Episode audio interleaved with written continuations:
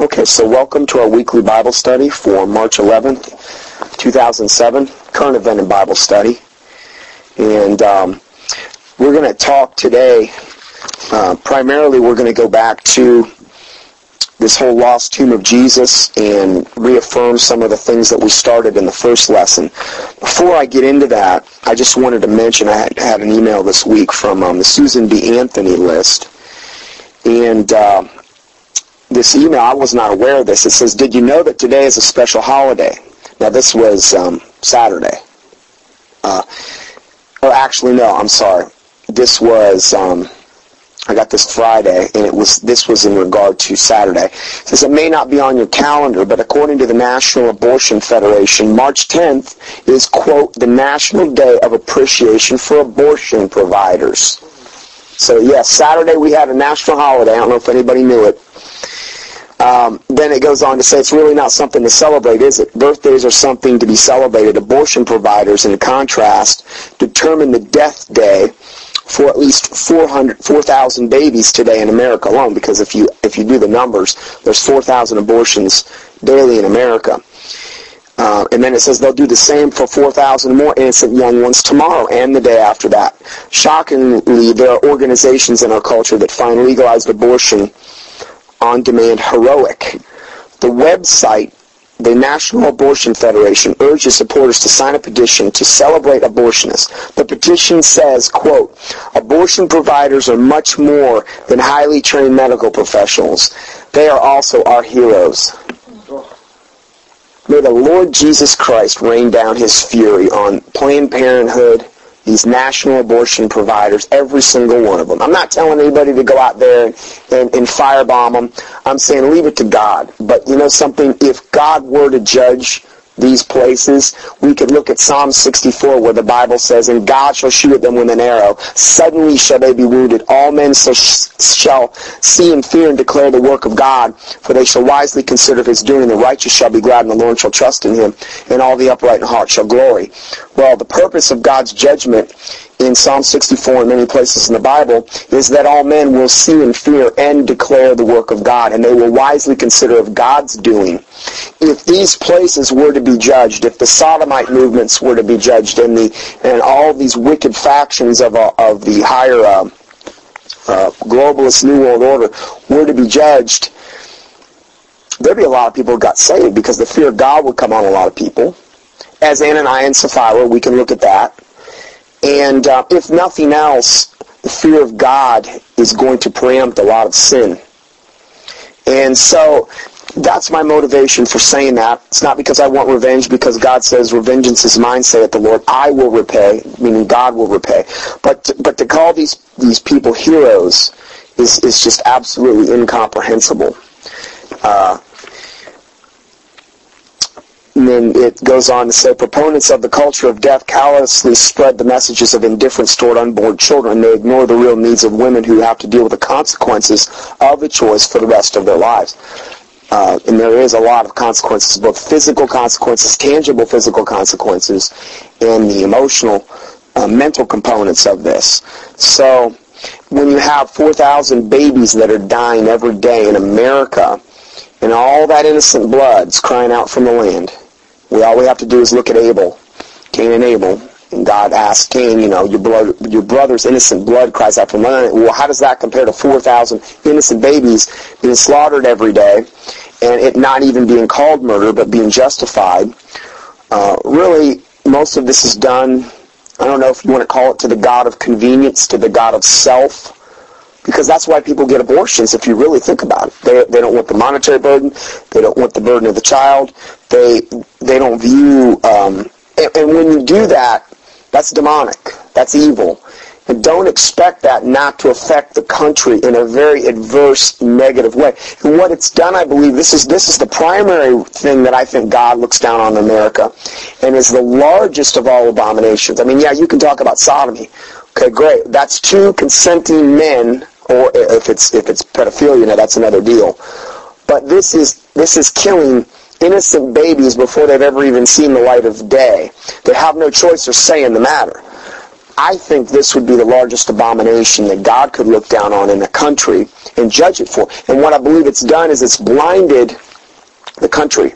It's blinded, um, okay, uh, the, it's really blinded the apostate Laodicean typical church. I'm not going to say everyone's like that, but but there's a the, the, the vast majority of what's going on in this country. You know, it's just not being dealt with.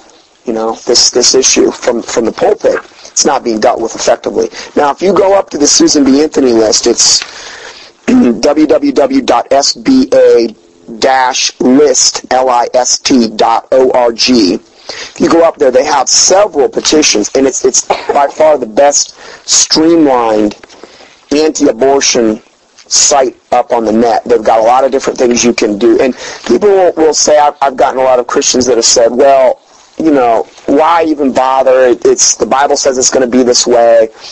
You know, it's going to get worse and worse and worse up to the when Jesus comes back. But we're, we're called to earnestly contend for the faith that was once delivered unto the saints in Jude. Believe Jude, uh, verse 2 and 3. So we're, we're called to do this. We're called to be salt and light. Light always exposes darkness. Salt is a preservative of the environment that it's in. So if we just sit back and do nothing, that just sends the absolute green light to those people that are doing these heinous acts. Hey, it's okay. We're just going to go further with our agenda. I'm not saying that ultimately it's still not going to get worse, but we're still called to fight.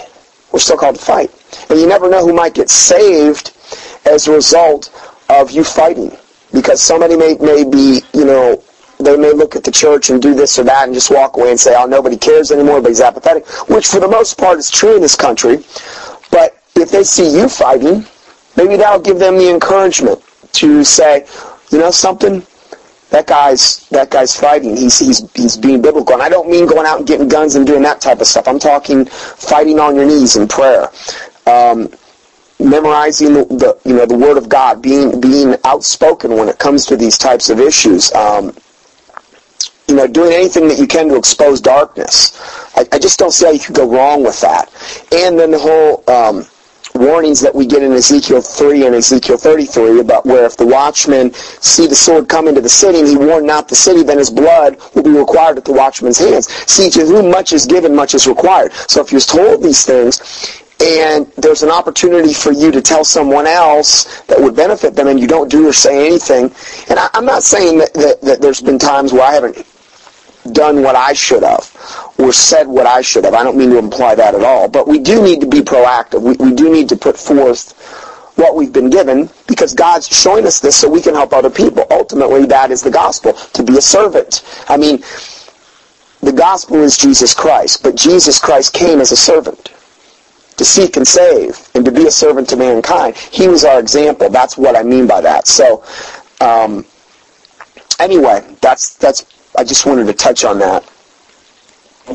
Okay, so continuing with our uh, study here, the, the main topic that we want to talk about today is we're going to go uh, look at this lost tomb of Jesus a little bit further, and we're going to see really today more of the agenda behind it.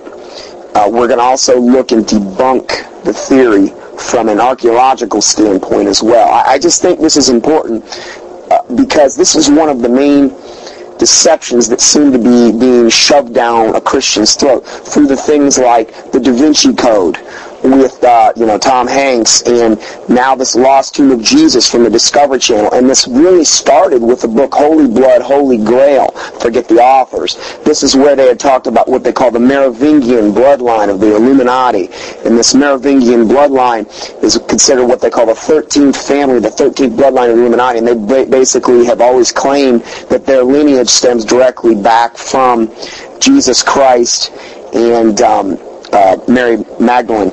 And, you know, this is just pure blasphemy, is what it is. But that's where it actually started. This whole Da Vinci Code lost tomb of Jesus. What really was the precursor to all that was this book, Holy Blood, Holy Grail. There's not a lot of people know that because this book's been out for a long time, but it's taken a long time for it to get to the point now where this information is more mainstream and uh, it's a it's a heresy of the highest degree. Now, not a lot of people understand that this James Cameron, the man that uh, has written the uh, or has actually, he's the director of, um, of this Lost Tomb of Jesus. Most people don't understand that this man is a 33rd degree Mason, Freemason, and an occultist.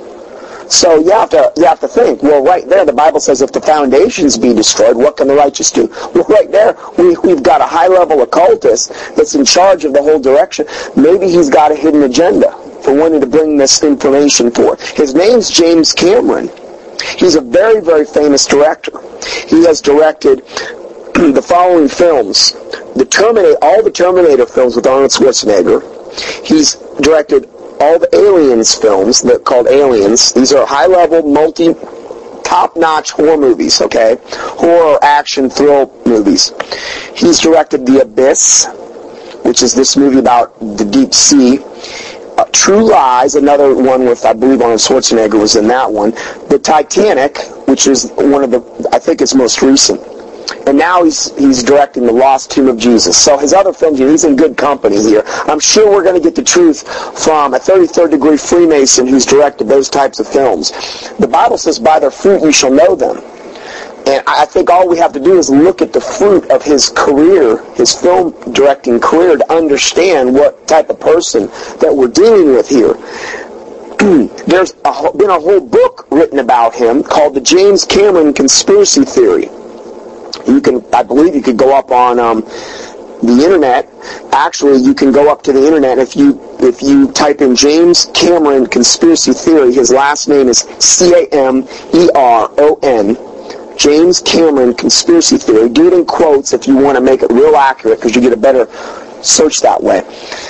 Uh, there's a website, actually a couple different websites that have excerpts, if not the whole book, up online where you can read this. I can't. I don't have time to get into it all today. But this man is is uh, highly associated with the dark side and the occult. Uh, they're just kind of looking at, at I'm just going to read you a few excerpts from this. In the tradition of the Freemasons, the 33rd degree three Freemasons have access to privileged information regarding the workings of world events and knowledge that is hidden from the public. See, the whole essence of the Masonic order, the Freemasonic order, the, the 33rd degree Freemasons, the whole essence of that organization is a word called gnosis. And that word gnosis is where we get the word Gnostic from. What does that word mean? It means hidden knowledge, secret societies that have permeated them way, their way all the way from ancient Babylon. And the Freemasons are probably the best representation, the purest representation of the Babylonian mystery religions that, that emanated from the Tower of Babel. So, and that's that's the religion we're coming back to.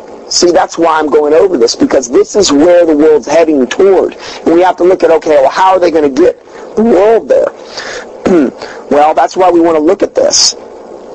So these people, these Freemasons, have privileged information regarding the workings of world events and knowledge that is hidden from the public. And it's been hidden for a long time, but now it's emerging more and more and more. After being instated as a 33rd degree Freemason in a brief ceremony before the Academy Awards on March 23rd, 1998 in the Shrine Auditorium in Los Angeles, James Cameron has spent his free time being initiated into the secrets of the fraternity and being assisted by other 33rd degree Freemasons. So this is when he actually became a 33rd degree Freemason, March 23rd, 1998, Shrine Auditorium. Okay, we're, not we're not talking about things that are maybe or you know we're talking about things that have actually happened with this man. Another interesting revelation in the James Cameron conspiracy theory was that the MK Ultra mind control technology developed by the CIA, Central Intelligence Agency, in the 1950s was embedded into all of Cameron's films. From the beginning of his career to present, oh, now you're really getting off base. You know, you can't talk about this kind of stuff. Well, why not? They are doing, they have been doing subliminal, what they call subliminal embeds in movies ever, I mean, for decades. It's it's not. A, I mean, they they've used it at movie theaters for years, where they'll flash a, one frame of a picture of a of a nice big soft drink or a big popcorn one frame in the movie, and all of a sudden, and they've, they've noted this, where when they do that, people will get up from their seats. Not everybody, but, but a lot of people will. And this is how they generate the sales. In fact, there was I, I heard of this one man once, and that was his job. When they got the movie reels in, he was to insert these frames in the reels, and they're so fast you can't see, but the subliminal mind picks it up. And it sends you that subliminal message. And this is why in America, one of the reasons we're so materialistic and materially driven so this MK Ultra, we were just talking uh, here about how MK Ultra, this mind control, this is not something that is theory either. This is something there's there, there's been many documents that have been declassified. There's been Senate hearings in regard to this MK Ultra mind control, and this was brought to us by our government, and our government's been working with the you know Hollywood and, and various and sundry industries in order to bring about their agenda. And this is just one of the things they're doing, and they're embedding this stuff into the films. Now, I'm not saying, I don't know the percentage. I don't know if 100% of Hollywood films are embedded at this point. Wouldn't surprise me if they all were. But I know that James Cameron, this has been one of his areas of expertise.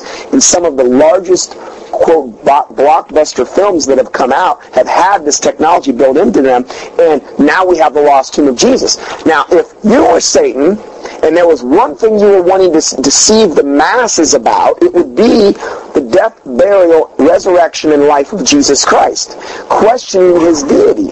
Okay, because if if any if he can discredit any part of the life of Jesus Christ, particularly the resurrection, if he can do any of that, then the gospel, you can just throw the Bible out the door. It doesn't take a whole lot to have a whole house of cards tumbling down if he can take out. And it's not a house of cards. Okay, I don't mean to compare the Bible with that. But what he's trying to do is uh, make it appear to be a house of cards. That's what he's trying to make the gospel look like. It's this flimsy thing. And you, figure, I mean, why should this surprise any of us? I mean, uh, you know, a lot of people may recoil and, oh, I can't believe this has happened. Well, the Bible says evil men and seducers shall wax worse and worse, deceiving and being deceived. The Bible says if it were possible, even the very elect would be deceived. And then evil men and seducers shall wax worse and worse. I mean, we, we've got all these things that the Bible says were going to happen in the day and time we're living in. We should be looking for this. So I don't really let it get me down. Uh, and I would encourage you not to let it get you down. This is something that actually is confirming of Scripture. It's something we should be looking for. But that's why we need to study to show ourselves approved unto God, a workman that needeth not to be ashamed, rightly dividing the word of truth.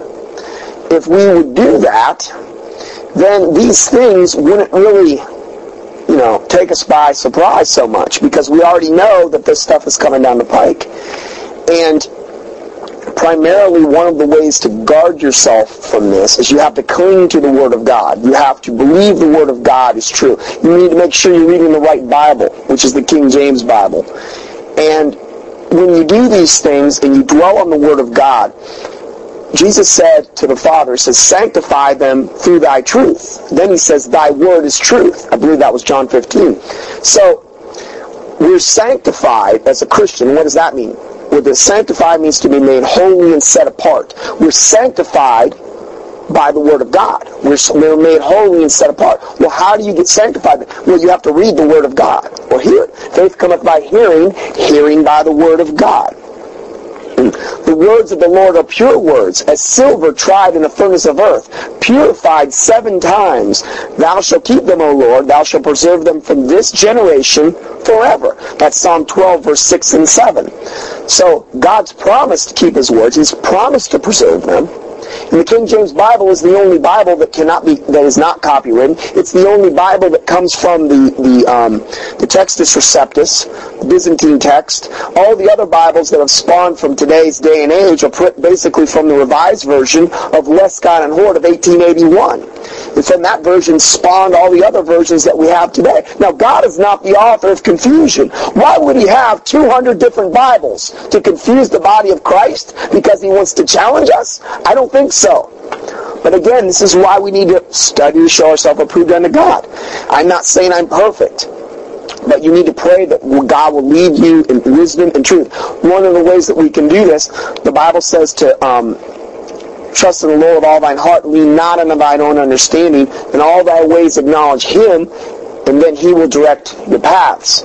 So if we acknowledge the Lord and trust in the Lord and acknowledge him, in other words, we give him credit for what he's shown us, we don't try to take credit ourselves and get proud, well then he will direct our paths. So these are these are things. And then, and then the Bible also says, if I regard iniquity in my heart, the Lord will not hear me. So if you're trying to get your prayers answered, don't be living a life full of sin, because if we regard iniquity in our heart, the Lord can't hear us. It's like we put a barrier up between us and the Lord Jesus Christ, and we don't want to do that. So these are just some practical things in regard to receiving truth, walking in truth, the Bible says in Psalm 119 verse 9, says, Wherewithal shall a young man cleanse his way?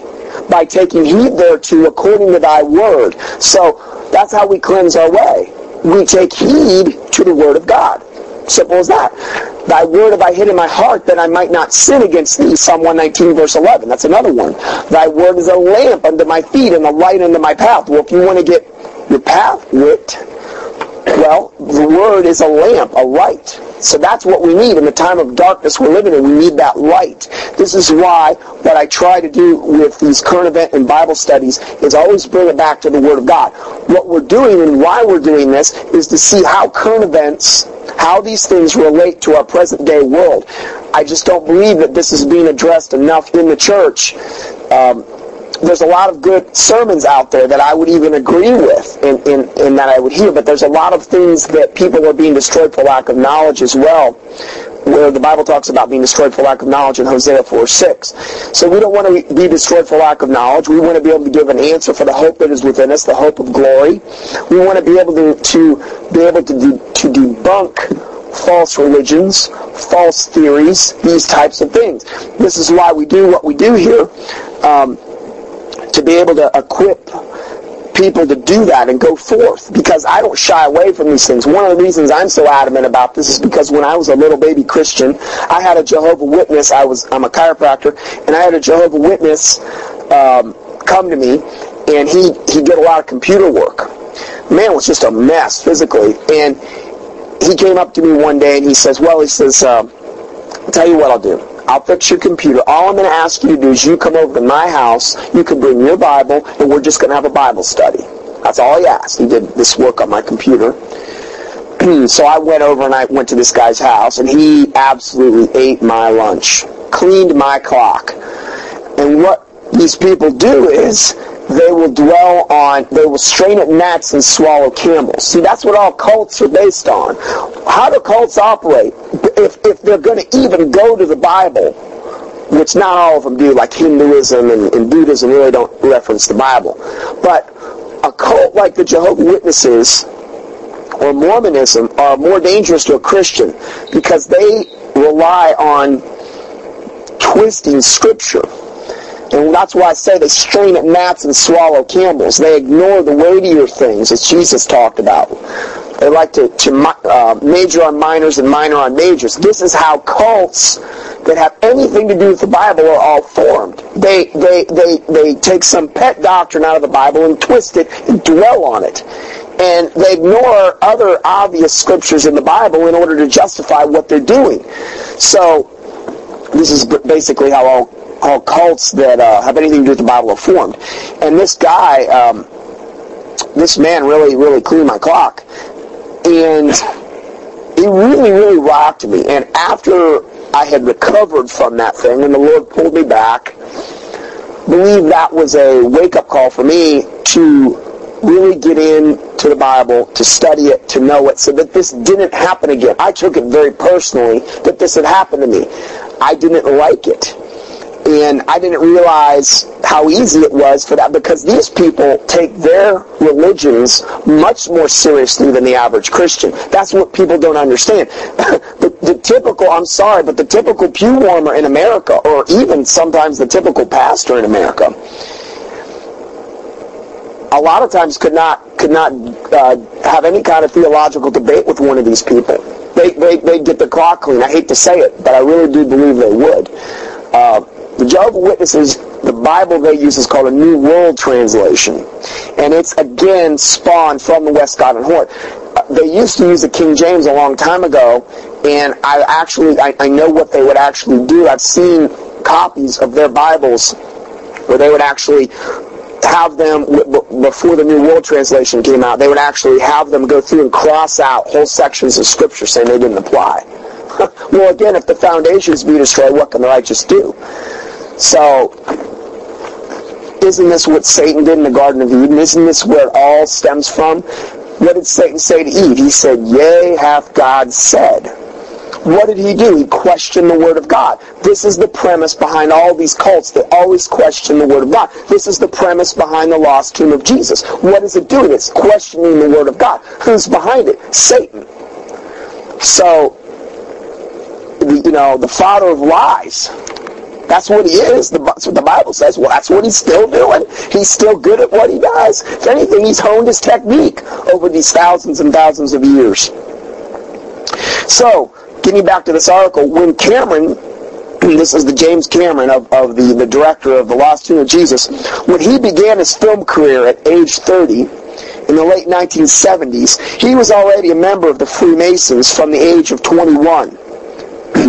possibly introduced to the fraternity by his father, Philip Cameron. Since a group of Freemasons helped Cameron finance his film projects, they were secretly embedded with this MK Ultra technology into its films. It's logical to conclude that the person controlling the MK Ultra technology under Project MK-Search and again, if you don't believe me, look this up on the internet because there's there's things that are declassified now from our government. This was the project that MK Ultra technology was under. Um, the person that was in charge of that technology, of the MK Ultra technology at that time, was the director of the CIA. He was also a 33rd degree Freemason. He was also a member of the Skull and Key and the Skull and Bones of the Yale Society, which is the highest demonic fraternal order in the college system that there is. In fact, in the last election, both our current president and the man he ran against, John Kerry, were both members of the Skull and Bones Society of Yale. A society where during initiation you have to lay in a coffin naked with a ribbon tied around your genitals and confess every sexual sin you've ever made, and they note that. They duly note that. That's what they do. Okay? This is what our president did. This is how you get initiated into this. I'm not making this up. Research it. It's wicked to the core. Skull and bones, and the disproportionate number of our presidents that have been members of this, how could this be a coincidence, considering that, you know, I don't know, was it one in every, would be 50 million people become president, and this unbelievable disproportionate number of people are all members of the Skull and Bones? This, this fraternity that turns out, what, 15 or 20 maybe every year? Is that a coincidence? Well, the man that was in charge of MK Ultra when James Cameron first started all this, it's mind control, was none other than George Bush Sr., 33rd degree Freemason, member of the Skull and Bones, Skull and Key, director of the CIA, you know, but, you know, you can't say anything about him because he's a Republican, you know. Give me a break. There's, there, there, there's no difference. There, this has all been done for our benefit. Oh no, there's difference. I'm a Republicans are, are, are pro uh, pro or pro life and all these other things. Yeah, whatever. I'm sorry. You know, I'm as I'm as against abortion and in all this as you could possibly be. Okay, but these organizations, Democrat, Republican, all this stuff has been done for our benefit, to keep our eyes off the ball, off the real things. We battle not against flesh and blood. Republican or Democrat, but against princes, principalities, rulers of wickedness in high places. These types of things. This is our spiritual battle we're called to. Now, granted, I still think, yes, we should expose wickedness and darkness, okay? But we need to ident- be able to identify who our enemy is. That's a big reason why I do what I do, to identify the enemy so that we can. These are things we should be praying against. But most people don't know to pray against it, or, the, or they don't want to see it to pray against it. So, yeah, he's a 33rd degree Freemason. Now, another thing with, with these guys being 33rd degree Freemasons. Now, last week we talked a lot about how they're trying to re- reinstitute the temple sacrifices on the Temple Mount. The Jews want to do this, and um, that's a good. I mean, it's not a good thing. They they view it as a good thing, and the Bible says it will happen. And the Bible says that in, in Daniel 9:27 that when the Antichrist uh, in the three, in the middle of the three and a half year tribulation that he's going to cause the sacrifices and the oblations to cease. And this is going to start then the Great Tribulation. And this is when the persecution is going to get really severe, particularly for the Jews. Well, in order for the sacrifices and the oblations to stop, there has to be a temple and there has to be sacrifices going. So, yes, rebuilding the temple is going to happen. It has to happen from a biblical standpoint because the Bible says it doesn't mean that it's a good thing. It doesn't mean it's still not an abomination in the sight of God. It doesn't mean that it's a mockery of the blood of Jesus Christ because that blood paid our sin debt in full. We don't need the blood of goats and lambs and bulls anymore. It's, it's, it's all been done away with. And there's many Christian organizations, they call themselves Christians, many Messianic Jewish, Hebrew roots movement organizations that are out there actively giving money to rebuild the temple. Going over there, I had a man tell me the other day, we're going to go over there, we're going to pray this summer on the Temple Mount, we're going to dedicate this temple to the Lord Jesus Christ. Well, why? So they can reinstitute temple sacrifice and reinstitute the old Jewish religion? How could Jesus Christ have anything to do with any of that? You can't you can try to spiritualize it all day long. Yes, as a Christian, I know it's going to happen. But I sure am not going to put money toward it and try to dedicate it to the Lord Jesus Christ. It's not going to happen. Hmm. See, this is the this is the point about having balance. Okay, we need to have balance. I'm not going to also go so far and say the Jews are responsible for every single sin on the planet, like some Christians will do. You know, they're they're behind every single plot. They've, they've been behind every single murder. You know who's been behind every single murder? Really? The devil, Satan. Spiritual entities, these types of things. Well, think about this. During the thousand-year millennium, there's really not there's, there's, there's no indication in the Bible there's going to be sin on earth. But when they're released for a short time, then there's going to be sin again. What does that tell you? That tells you that when these, these, these demonic entities, these evil entities, these fallen angels are re-released back on earth, all of a sudden man starts having a sin problem again. Whereas for the thousand year millennium, there wasn't a problem there. Where does that tell us where the sin is emanating from? Okay? Now, I don't mean to say, well, okay, well, the devil made me do it and just blame it all. But, tell you what, he's the one, he's the one that originally went to Eve, where all this started. He's the one. So, to go a little bit further uh, with this, oh, hold on, let me, I'm getting a little bit ahead of myself here. I'm getting a lot ahead of myself. I'm going to go through now, we're going to look at this lost tomb of Jesus a little bit closer because the, in the first message, I really didn't do a lot to be honest with you, the information hadn't come out at that point to debunk this yet. But there's actually been a lot of this already been done. This is old news. I don't know if you knew this about the lost tomb of Jesus. No, I'm fine. pretty pretty old news. Um, it's just that what they've done is they've brought it to the to the uh, spotlight now and given it a little bit of a new twist. This is an article called Truth is Stranger Than Fiction by L.A. Marzullo. And uh, his website is www.spiraloflife.com. And he goes to say the recent claims by director James Cameron and others that the ossuaries, these are the... Uh, basically like the caskets where these bones were supposedly found of Jesus in them. They're called ossuaries. The recent claims by director James Cameron and others that the ossuaries discovered more than 26 years ago are that of Jesus Christ of Nazareth and his family is certainly cause for concern. As an apostle as the Apostle Paul penned millennium ago, if Jesus did not rise from the dead, then your faith is in vain and you're most miserable of all men. Well, this is true. This is what we base our whole faith on. You know. But what is really happening here? Is there any underlying current of something more sinister? I believe there is, and here's why. There are two areas of attack that have been foisted upon believers, um, which are in the way. In other words, they're in the way of the New World Order, their agenda which is that Christianity was originally called in the first century. The first point of attack is to, is to dispute the work of the cross. This is the precept that Jesus didn't die on the cross, that someone else was put in his place and then was hustled off by Joseph of Arimathea, which is what they're contending here essentially with all these heresies, who revived the nearly dead man, Jesus. Of course, this would mean that the Romans, who were very skilled at putting people to death, somehow botched this one execution. Give me a break.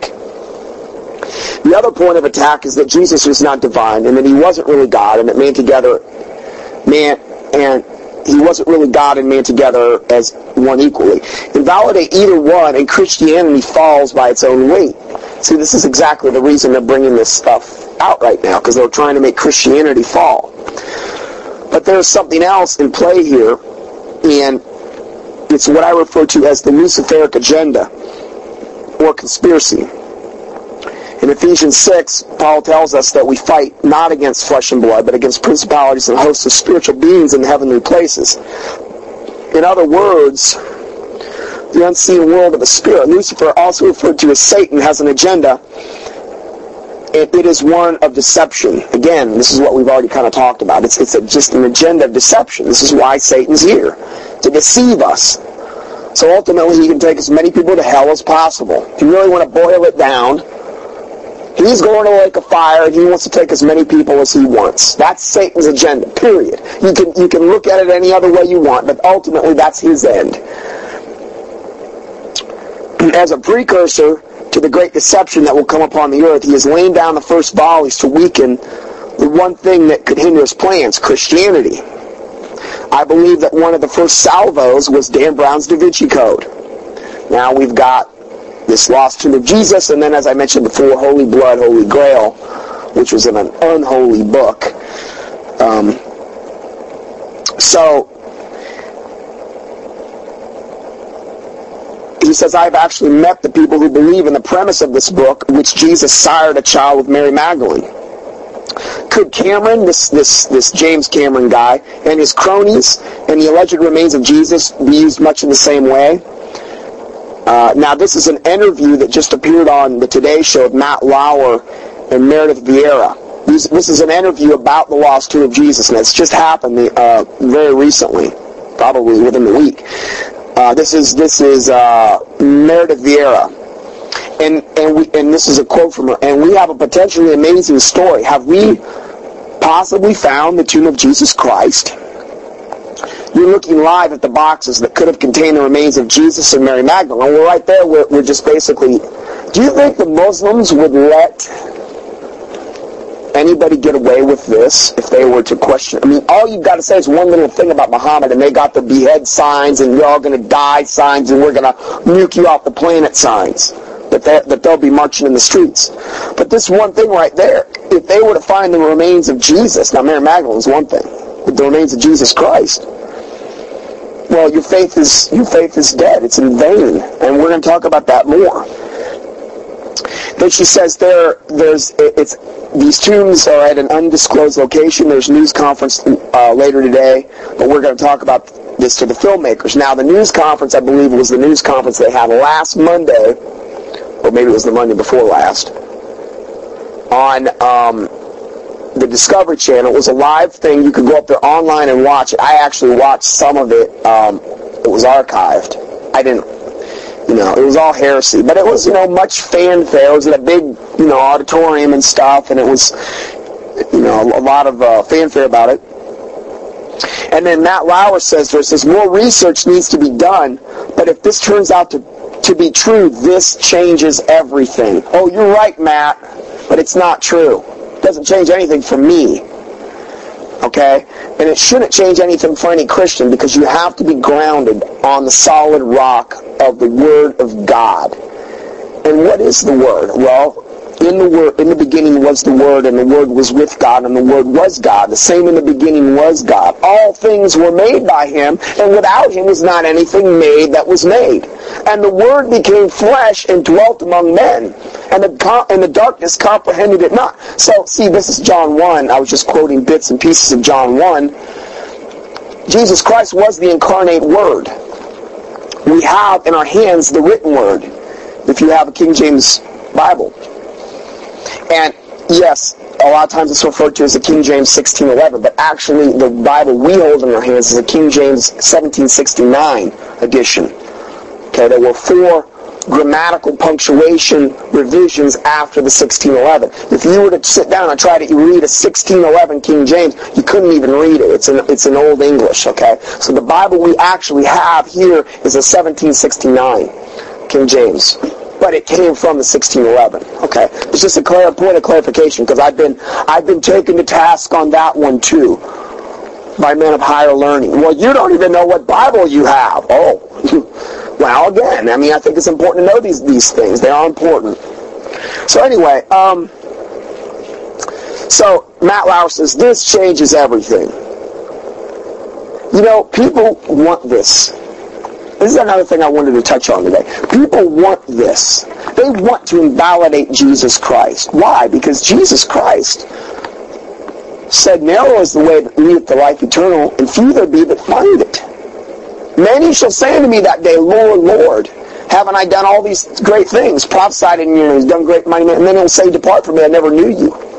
See, if you were to believe Christianity in the Bible, yes, the gospel and salvation is a free gift. For you're saved by grace through faith and that not of yourselves. It is the gift of God, not of works, lest any man should boast. Ephesians 2, 11. Okay, so um, we have that, and that's the gospel.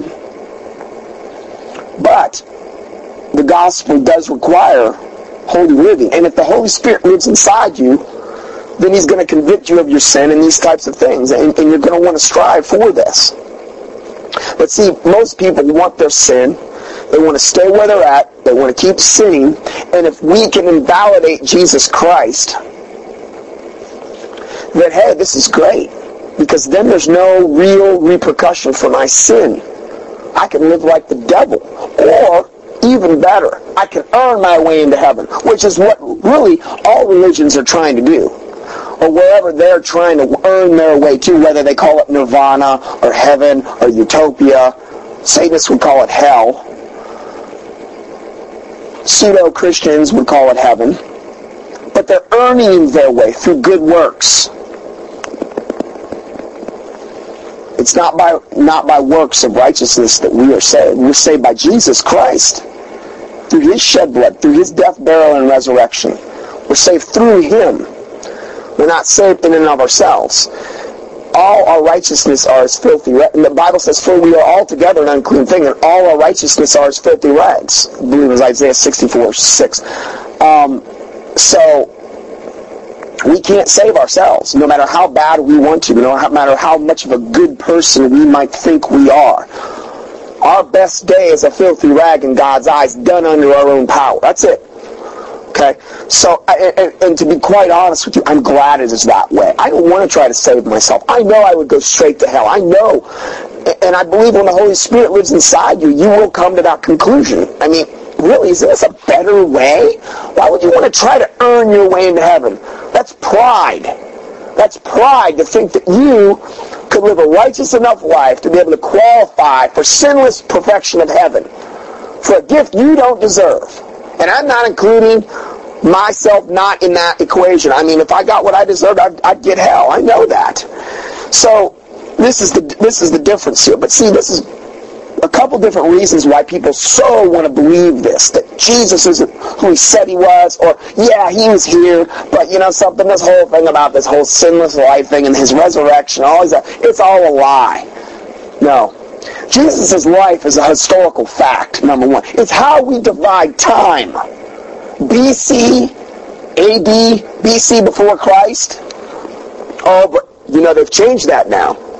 You know what it's called now? BCE. You know what that stands for? Before Common Era. So that now they've, t- but you know something, it doesn't matter because for 2,000 years it was BC, before Christ. And then what, the other one stands for Adno, the sea or something, our day of the Lord or, or the year of the Lord or something. Well, they, they, they're just trying so hard, you know. I mean, it's how we divide time, Christ's life. His life was a historical fact. Many Christians saw him. Many Romans saw him. There were Romans that wrote about Jesus. There were many hundreds that saw him after his resurrection. And that's, that's noted in the Bible and in other places. The tomb's empty. Muhammad, Buddha, Confucius, their tombs are still there. Their, their bones are still there. if they haven't been ransacked and grave robbed. So Jesus is the only one that has this distinction. And it's the distinction upon which we hang our faith upon. His death, burial, and, and, resurrection. Now he is seated at the right hand of God the Father Almighty, and ever maketh intercession for the saints, as the Bible says. So, this is just a big thing for a lot of people. And for the Antichrist, in order to make his appearance, this could only help his cause greatly in order for this, you know, to come forth. So, uh, moving on, it says Vieira concluded that, uh, now Vieira, again, we're getting back to Meredith Vieira on the Today Show. Vieira concluded, oh no, hold on, I'm getting ahead of myself here, I'm sorry. Um, Vieira says, oh, it's a huge story, absolutely. And then when the segment finally aired, Vieira said, while the Bible tells the story of Jesus and his resurrection, this box could show physical evidence that he existed, was buried, and then he had a son named Judah. Oh, did you know that? He had a son, too. Vieira noted that this was the central, eh, you know, it, they would probably want to try to give it some type of Christian veneer because Jesus is also referred to as the Lion of the tribe of Judah. That's one of his titles. Okay, it's it's really an Old Testament reference, but he's but he's called this the Lion of the tribe of Judah. So,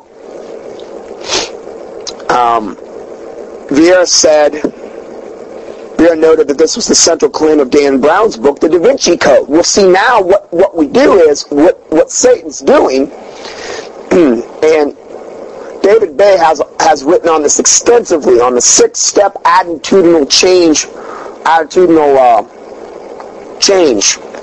Uh, if you go up to his uh, cuttingedge.org and do a keyword search for six-step attitudinal change program, you'll find this article. This has had it many times. On what they do is, is is Satan will come out with a heresy, and it's a heresy that somebody on the surface is like a Christian would say, oh, that's just ridiculous. That's just stupid. Nobody would believe that. But what happens is, once the heresy is introduced, and you open the paper and you see there's debate on it, you see, oh, you've got archaeologists and these other guys debating the Christians. What does that do? Puts doubt in a lot of people's minds as to, well, if they're debating about it, maybe there is some truth in it. This is how Satan does things. Now, what he's doing is, is he's layering upon layer of this. First, there was the Holy Blood, Holy Grail book. Next, it's Da Vinci Code. There, there might be other things. I'm sure there's other things that, that came out that have attacked the deity of Jesus Christ. But I'm talking about these are some of the main ones that I know of. And now we have Lost Tomb of Jesus. So see, every time one of these heresies comes out that says, oh, Jesus never died, and you've got these people that are either lukewarm Christians or unbelievers off the side here, and they're not studying to show themselves approved unto God. They're not even reading the right Bible. They're in a 501c3 corporation called a church. They're doing all this, these things that are unbiblical. They're having the Christian rock bands, and all their all the world is being invited into the church. They have no discernment the Bible says the Spirit speaketh expressly that in the latter times some shall depart from the faith, giving heed to seducing spirits and doctrines of devils, having the conscience sealed with a hot iron, speaking lies and hypocrisy. So this is first uh, First Timothy four one. The Bible says this was going to happen. Seducing spirits, doctrines of devils. This is what most of the so-called pseudo churches operating in. They're not equipped to deal with something like this. They're not.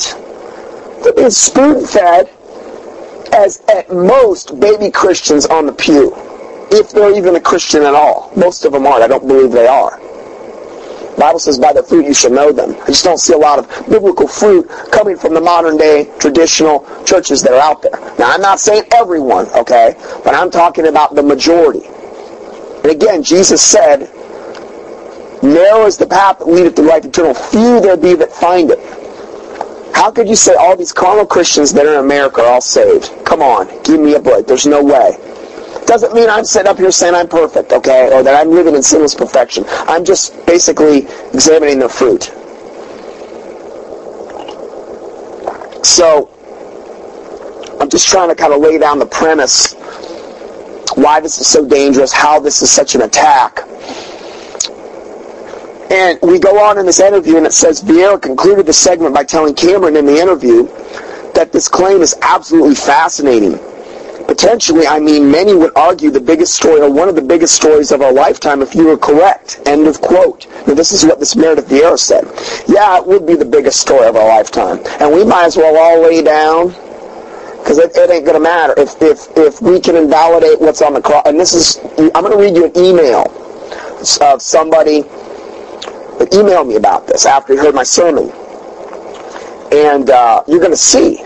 You're going to see this firsthand. I mean, some some people may be listening to this and saying, "Well, this does, this isn't going to rock me." Well, you'd be surprised. Where do you where do you where do I read this email to you? It's not my opinion, and I'm not doing it to try to bring shame on this man. I'm not going to reveal his name. I, I don't I don't even know him. He emailed me one time, and I appreciate his email. I do, and I tried as much as I can to help him. We're going to look at that. Um, so then it goes on. Uh, this man wrote a book called Unholy Deception. The man that's writing this article. And he used the term in this book called Great Deception.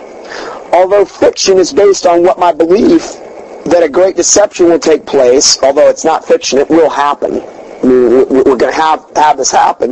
Um, the Bible says that he will send strong delusion that they will believe a lie who? All those who, who receive not the love of the truth.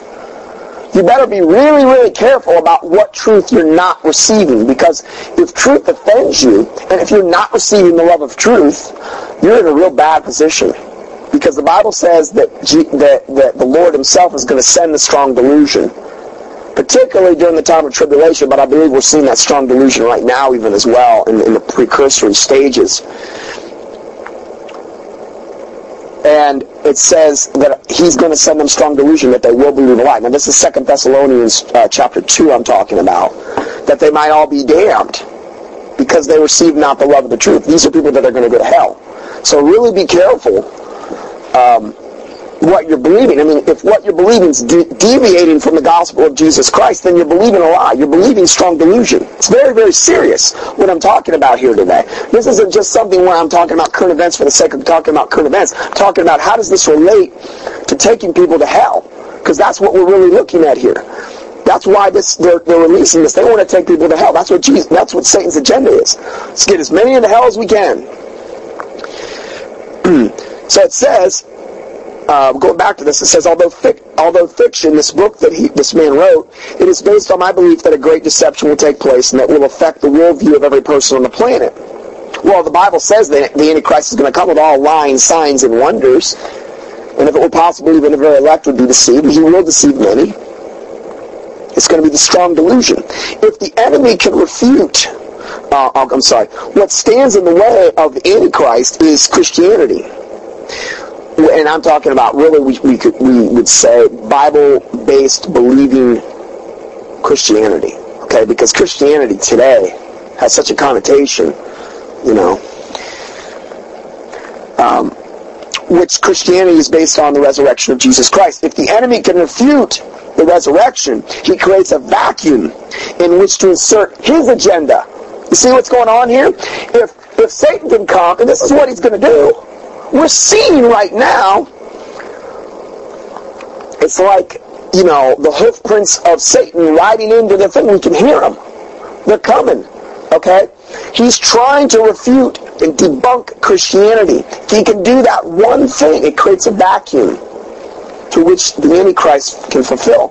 Probably he's going to try to primarily fill that vacuum is the false prophet because he's going to be more the religious aspect of the Antichrist. He's going to point people primarily probably as the head of the Catholic Church or through the Catholic Church, he's going to point people to this new age, this new false religion that's coming, which is most likely going to be an amalgamation or a combination of different various and sundry religious systems on planet Earth under the guise of the Catholic umbrella because they're the, they're the ones most set up to be able to accommodate these other religions.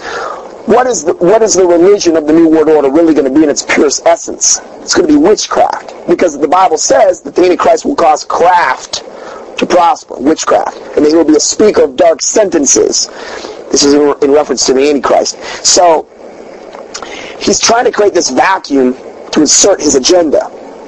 The worship of himself as God. That's what the Antichrist wants.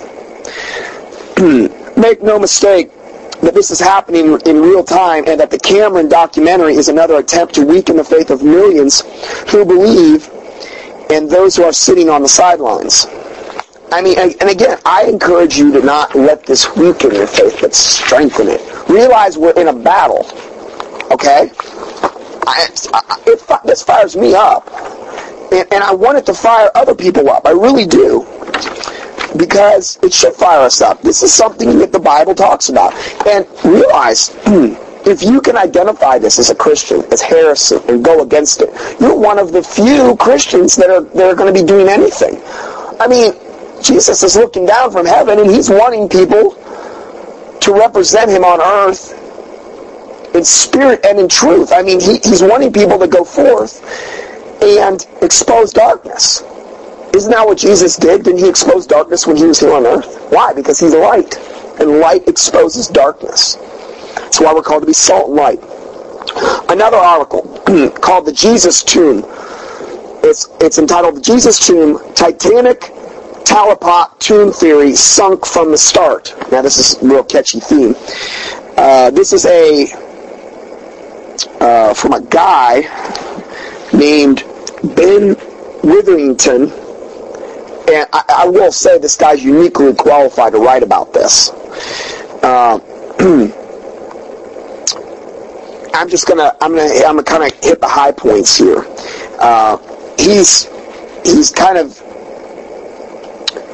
this, again this man Cameron, this James Cameron, also directed the Titanic film. Okay, and he's also one directing the Lost Tomb of Jesus. Now another person that um, James Cameron, the movie director who made the enormously successful film called The Titanic on the night after the Oscars, will give an Oscar-winning performance at a news conference along with Simcha Jacob Jacobovici, who has who has now produced the Discovery Channel special on the discovery of the Jesus tomb. So this Simkova guy was the guy that really worked with the Discovery Channel to get it produced, whereas James Cameron was the director of the film. Okay, that's the difference here. uh, in addition, we are now they are now unveiling a book by this Jacoby Simcha guy and Charles Pellegrino entitled The Jesus Family Tomb, the discovery, the investigation, the evidence that could change history. Now this was just released by HarperCollins. Now this is the book that's coming out. Now not a lot of people know about the book, but there's a book now that's coming out in conjunction with this Lost Tomb of Jesus film. There, you know, Satan's hitting you with a one-two punch here. Okay, so that's that's the name of this book, The Jesus Family Tomb, the discovery, the investigation, the evidence that could change history. Now this was just released by HarperCollins, and it's timed to coordinate with the news conference and the Discovery Channel special. HarperCollins. Huh. Who owns HarperCollins? Rupert Murdoch. Who's Rupert Murdoch? Well, he's a big-time pornographer. He's considered by even people in the press as the great Satan. Rupert Murdoch also owns Zondervan Publishing. Zondervan, oh, aren't they the ones that produce Bibles in the Christian? Yeah, they are. Yeah, they, Zondervan has has a lot of rights to um, a lot of different Christian things. Rupert Murdoch owns Zondervan. Isn't that wonderful? That's why I don't buy anything Zondervan. HarperCollins. Rupert Murdoch owns HarperCollins too. What does HarperCollins do? Actually, HarperCollins is what's over Zondervan now, if I'm understanding this correctly. Zondervan is almost like a subsidiary now of HarperCollins. That's great. Yeah, that's yeah. If the foundations be destroyed, what can the righteous do? Well, that, that's not a real. I mean, if you've already got a false Bible and it's coming from a from a satanic publishing company, that's not really a good scenario. Call me crazy, you know. I, I just don't think it's a great scenario. Hmm. What other book does HarperCollins produce? I mean, they produce a lot of ungodly stuff. Huh. Well, you know, in 1966, there was a man taught called Anton Szandor LaVey, who started the First Church of Satan in San Francisco. Hmm. He started it on May 1st, Beltane, which is a high satanic holiday. May 1st, 1966. And this man, Anton Szandor LaVey, also wrote the Satanic Bible. Who has the rights to the Satanic Bible? HarperCollins. You know, you're in good company with all this. Good company. First of all, man, this man goes on. Now, this man who's writing this, this Ben Witherington, he's actually worked with these men. He says, first of all, I have worked with Simcha. The, Simcha is the, is the director for the Discovery Channel Lost Tomb of Jesus. Okay, he's the director. Okay. Um, or he's the pr- producer. I'm sorry, he's the producer. Whereas whereas James Cameron was the director. Okay? First of all, this man goes on to say, I have worked with Simcha. Now, this is this Simcha Jacobovici. He's a practicing Jew.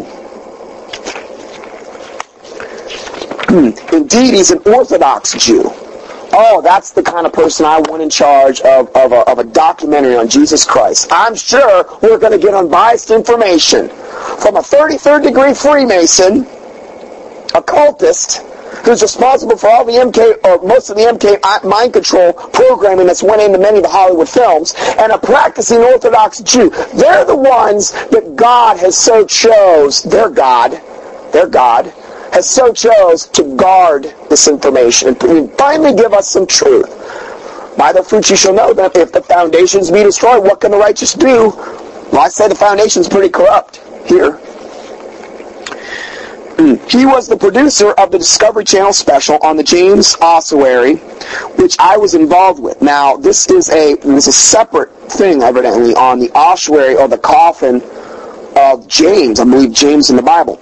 This man goes on to say, now I don't even know if this man is a Christian, and, and in a way, I think that's good because you cannot really accuse this information of being just some biased information. He's just being he's trying to be objective here he goes on to say, he says he's a good filmmaker. This Simcha guy, he knows a good sensational story when he sees one. This is such a story. Unfortunately, it is a story full of holes, conjectures, and problems. It will make good TV and involves a bad critical reading of history. Basically, this is old news with a new interpretation. We have known about this tomb since it was discovered in 1980. Not a lot of people know that, oh, it's this big discovery just came out. No, they've known about it since 1980. There are all sorts of reasons to see this much ado as, as about, there are all sorts of reasons to see this as much ado about nothing much. Number one, these are the reasons. The statistical analysis is of course only as good as the numbers that were provided to the stat- statistician. Now see, they're saying there's this 600 to 1 odd that this has to be the, the tomb of Jesus. All these, you know, statisticians and all this stuff. Now he's saying the numbers that are provided by the statistician only as good as, as, um, as, as what the, the, the data that was given him. And he says he couldn't run the numbers he didn't have. So far as we can tell, the earliest followers of Jesus never called Jesus the son of Joseph. Why would they call Jesus the son of Joseph? He wasn't the son of Joseph. He wasn't.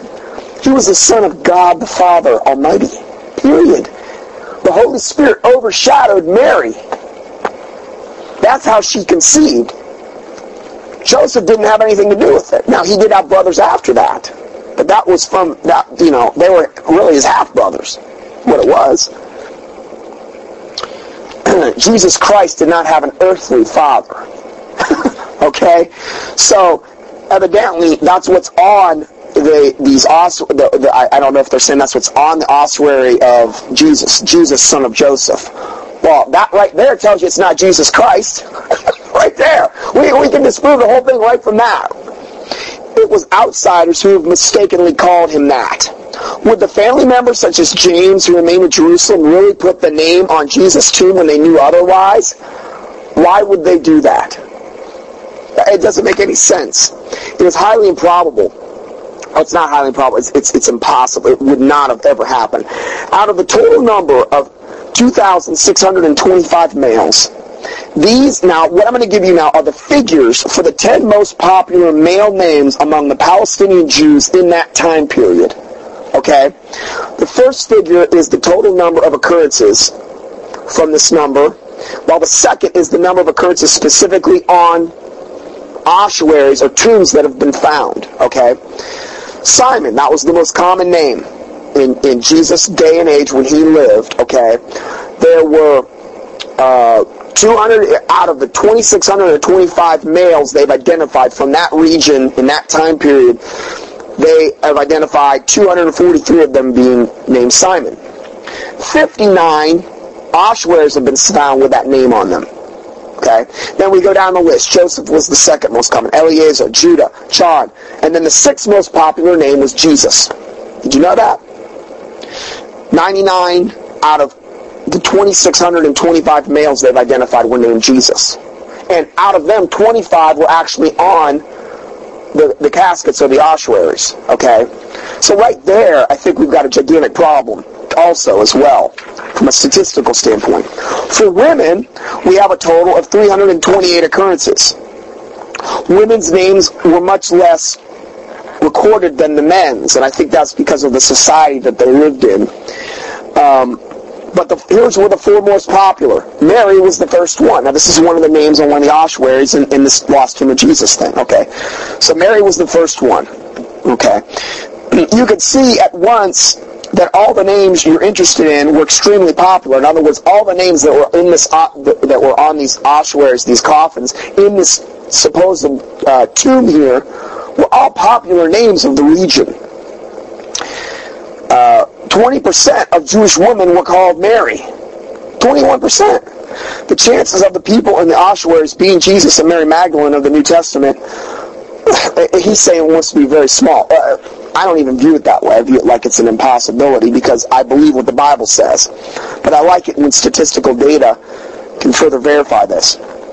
There are so many flaws in the analysis of the statistics themselves that one must assume the statistician did not have sufficient data or the right data to work with. Obviously, didn't. Hmm. Here's the second reason why this can be disproven. There is no independent DNA control sample to compare to what was garnered from the bones of this tomb. By this I mean that there that the most of the DNA evidence can show uh, that hmm. by this I mean that the most the DNA evidence can show is that several of these folks are interrelated. That's all the DNA evidence proves. Well, if you have a family tomb, they're probably going to have similar DNA if they come from the same family. Why is that any big? But see, this oh, it's got to be Jesus. Well, if you have a family tomb, you're probably going to find the same DNA in the people buried in the tomb because, you know, it's just we're just being logical here. We would need an independent control sample from some absolutely identified member of the family of Jesus to confirm that these members were the members of Jesus' family. That's what you'd have to have. They don't have that. We do not have that at all. In addition, mitochondrial DNA does not reveal genetic coding or XY chromosome makeup in any way. They would need nuclear DNA in that case. In other words, they don't even have the right tests. So DNA, all the DNA stuff is probably thrown in to make this look more like real scientific fact, but it's not. Number three, several of these ossuaries, again on these coffins, have very popular and familiar early Jewish names. We've kind of already covered this. As the statistics show that we've already went over, the names Joseph, Jesus, um, were two of the most common names in all the early Juda- Judaism. So was Mary. Indeed, both Jesus' mother and his sister were named Mary. This is an ancient equivalent of finding um, the, the equivalent tombs of the Smith and the Jones family. That's what it's, that's like what they've done here. It's like, oh well, we found a, a tomb, family tomb, and they all had Smith on them. Well, wow, that's that's really impressive. You know, like that validates invalidates what Jesus Christ did on the cross. Give me a break. Um, another thing, you must implicitly accuse James, Peter, John, which are uh, mentioned in Galatians 1, uh, Galatians uh, chapter 1 and 2 in our earliest New Testament document from 49 AD, you have to accuse them of fraud and cover-up. You got to accuse Jesus' very disciples of fraud and cover-up.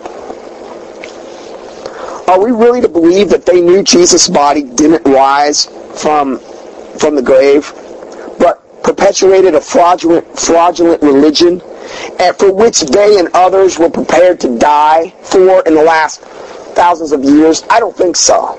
I don't think so. Because the Holy Spirit lived inside these men, and they went forth and they brought forth truth, and many of them gave their lives, and many of them were martyred. That was the reason they did it. You just don't do this for a false religion. Decade after decade, year after year. Yes, there's some false religions that, that take lives, but those false religions usually get snuffed out. Most people aren't willing to die for what they believe in. You know, century after century after century. Did they really hide the body of Jesus in another tomb? We need to remember that the, that the James in question is Jesus' brother, who certainly would have been would have known about a family tomb.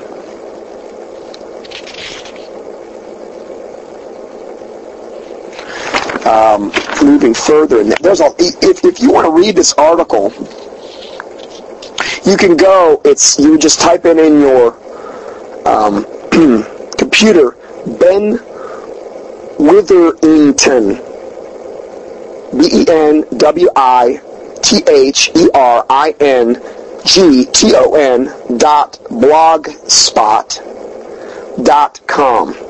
Okay, and from there, there's a whole other thing, but you'll find it. You'll, you'll find the story in there. Uh, there. He gets into a lot of things, and at the very end here, this is from a uh, uh, article that ran in the Toronto Star. He, he provides a link to this article, and it says, in fact, the same article reports that Professor Amos Kloner from Bar Ilan University has already told the German press in regard to this tomb of Jesus. It's a beautiful story, but without any proof whatsoever. This is what this now. He's an independent. This is not a Christian. He's saying this. he is very important. This man, since he did extensive work and research on this very tomb and its ossuaries and came to negative conclusions published in a journal in 1996. This was over 10 years ago. They've already come to this conclusion. Hmm. In short, this is old news, to which has been added only the recent DNA testing and statistical analysis, neither of which makes the case the filmmakers want to make. I feel, this guy goes on to say, I feel sorry for Simcha, who is the producer of the Discovery Channel, thing that we've talked about. But I know how these things happen. One's enthusiasm for a subject propels one into overreaching it when it comes to drawing conclusions. Well, I'm not going to give him that much credit. I'm sorry. If he's a practicing Orthodox Jew, he would have a direct interest into in disproving and debunking Jesus Christ. He would have. He would definitely have that. The problem with keeping these ideas secret for the sake of making a big splash of publicity and lots of money is that peer-reviewed is that peer reviewed by a panel of scholars could have saved these folks a lot of embarrassment down the road. In other words, he's saying this is almost embarrassing what this what they've brought forth here. It's terrible, and they're going to be embarrassed down the road. But see, by then the seeds have already been planted in the minds of, of the public. They've already been planted. So my response to this is clear. James Cameron, the producer of the movie Titanic, has now jumped on board another sinking ship full of holes, presumably in order to make a lot of money before the theory sinks into an early watery grave. Man the lifeboats and get out now. And then he has another new addendum. And one more thing to add. Eusebius, the father of church history, fourth centuries. Is he okay? Okay. Yes and no. Okay. Well, anyway, this Eusebius tells us that there had been, since New Testament times, a tomb of James the Just, the brother of Jesus, which was near the Temple Mount, and had an honoric stele next to it. Oh, I guess it's some kind of plaque. In that it was a pilgrimage spot for many Christians. It is apparently a single tomb with no other family members mentioned nor any other ossuaries in that place. The locality and singularity of this tradition rules out the family family tomb in Talpiot. Now this is where they found this, this tomb. It's called Talpiot. Christians would not have been making a pilgrimage to the tomb of James if they believed Jesus' bones were in it. That would have contradicted and violated their faith. But the but the bones of James were another matter. They were considered sacred relics. Well, I don't know about that, but I'm, I'm not going to consider anything like that. But I mean, I can understand if they knew it would be like going to a cemetery to pay respects to somebody. You know, I don't have a problem with that, but I'm just sure not going to worship his bones as relics. I mean, that, now you're getting into Catholicism and stuff. Um, here's a passage from Eusebius on Jesus' brother James. Quote, he was buried on the spot by the sanctuary, and, and, and his inscribed stone is still there by the sanctuary. This is clearly not in Talpiot, where they're saying James and all the other family members of Jesus were discovered. And remember to claim that there is a Talpiot family tomb means that Jesus would have been buried long before James was martyred in 16 AD. 62 AD. In other words, James' tradition contradicts the Talpiot tomb both in locale and in, in substance. James is buried alone in another place. See, this, this thing falls apart so many angles, it's not even funny. Okay, so that's that's basically part of the whole debunking I wanted to get into. Oh, I'm going to have to keep this until next time. Okay, so we're gonna we're gonna kind of continue where we're at. Um, and, and, just as a little side note on Eusebius, um, I was just informed that you know he's a uh, uh, he was kind of pro Constantine during the fourth. So I want to make that as a, I'm not saying that, that that I'm sympathetic now to the whole uh, pagan Catholic cause or anything like that. But what we're doing is we're trying to build a case here. We're trying to just document historical facts and things of that nature. Now, I, I told you I was going to talk about an email that I received this week from um, a man, and I, I, don't know who he is, but he had listened to the Lost Tomb of Jesus audio recording up on Sermons Audio, which is what you're listening to now if you're hearing this. And um, he just had a lot of different pointed questions. And I, I appreciated his email, and I've tried to respond as best that I can to him. Uh, but this is an exchange that I had with him um, via email. he goes on, he says, um, Hi, Mr. Johnson. I listened to your sermon about the tomb of Jesus. From what you said, it sounded a bit as if this whole stuff is from God and not from Satan.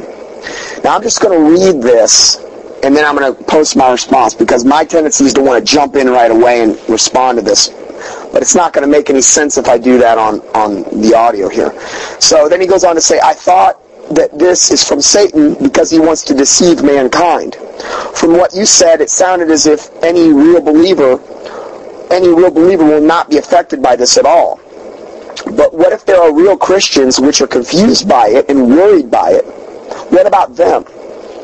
Or do you simply say that anybody who's confused by it is simply not a real Christian? I am a bit worried by it because I don't know anything about archaeology. I cannot estimate this at all. And when you hear all the stuff about the chance being 600 to 1 that Jesus' grave, that it really is Jesus' grave, then it concerns me. I wish it wouldn't, but it does. I wish this would simply bounce off, but it does not. And when I hear Christians like you say that this doesn't affect them, then it worries me even more because I cannot say that. Okay? So, I mean, this is kind of sad. You know?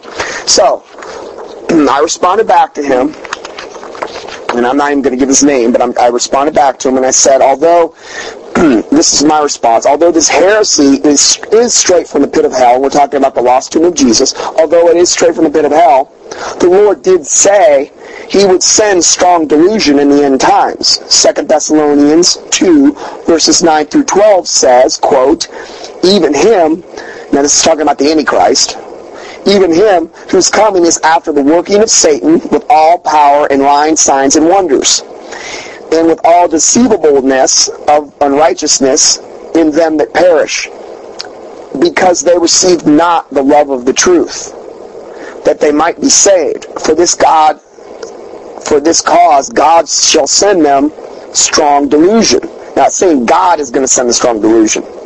That they should believe a lie that they might all be damned who believed not the truth, but had pleasure in unrighteousness. End of quote. Now, when he was saying, like, uh, the, the, distinction here is that God is permitting this to happen and that God is going to be sending strong delusion. It doesn't mean that it's holy. It doesn't mean that, that, that this is pointing people to the cross, but this is part of the strong delusion the Bible predicted would happen. And then I told them also consider Matthew 24, 24. If it were possible, they shall deceive the very elect. 2 Corinthians 2.11 lest Satan should get an advantage of us, for we are not ignorant of his devices. That's why we need to know this. So Satan doesn't get an advantage of us, so that we're not ignorant of his devices. John 8, 31 and 32 says, then Jesus, then said Jesus to those Jews which believed on him, now these are the Jews that believed, and this would apply to Christians that believe, if, if ye continue in my word, then are ye my disciples indeed. See, it's all about the word. The word is truth. You have to continue in it. If you're just willing to drop the word of God and believe, well, you know, I'm sorry, but that's not a good sign. That's not faith, that's for sure. If you continue my word, then are you my disciples indeed, and you shall know the truth, and the truth shall make you free. Well, how do we know the truth? By continuing in his word, because his word is truth. It's how we also get sanctified, made holy and set apart. And that truth will make you free. See, I feel free. I don't care what comes my way. I mean, I care, but what whatever heresy comes my way, if I can maintain and stay focused on the truth, the truth will always debunk error. It will always expose lies. I go on to say, if you wholly believe the Word of God, you cannot believe that this heresy could possibly be true. That is why I said that this would not shake my faith at all, because if, if what anyone says contradicts the Word of God, then it is a lie. It's real easy, real simple. This is the basis of our faith. As Romans 10:17 says, so then faith cometh by hearing, and hearing by the word of God. Hmm. That's how we get faith. That's how we get faith to believe in the Bible. Faith coming by hearing, hearing by the it always comes back to the word of God. I did not mean in any way to imply that a real believer who is saved could not be affected by this. But if a believer truly believes in the Word of God, it will become very apparent that this is that this heresy is in direct contradiction to Scripture and should be rejected. Come, let us reason together, saith the Lord. Okay, so that, that's that's why I'm. And then I also included my attachment on the probability I have a whole attachment that, that I put together on the um, the odd. You want to talk about odds? 601 is nothing. Look at the odds of Jesus not being who he says he was. There's not enough atoms in the universe to one that could calculate the odds that he isn't who he says he is. And I can prove it. And this was done at a at a college through uh, uh, a whole class of um, of um, college students calculated this, and they did it actually very conservatively. They erred on the side of, of uh, very, very conservative. And if anybody would like that attachment for me to send that to them, just email me. Uh, my email address is on this website um, on sermonaudios.com. It's Dr. It starts with Dr. Johnson. So if you email me, I'll, I'll email you that attachment. Just just make sure you let me know. It's it's basically uh, it's it's I, I think it's entitled The Probability of Jesus. So just let me know, and I'll respond uh, respond back to you. So now, he emailed me again after I emailed him this, and now this is actually a lot more in depth I'm going to go.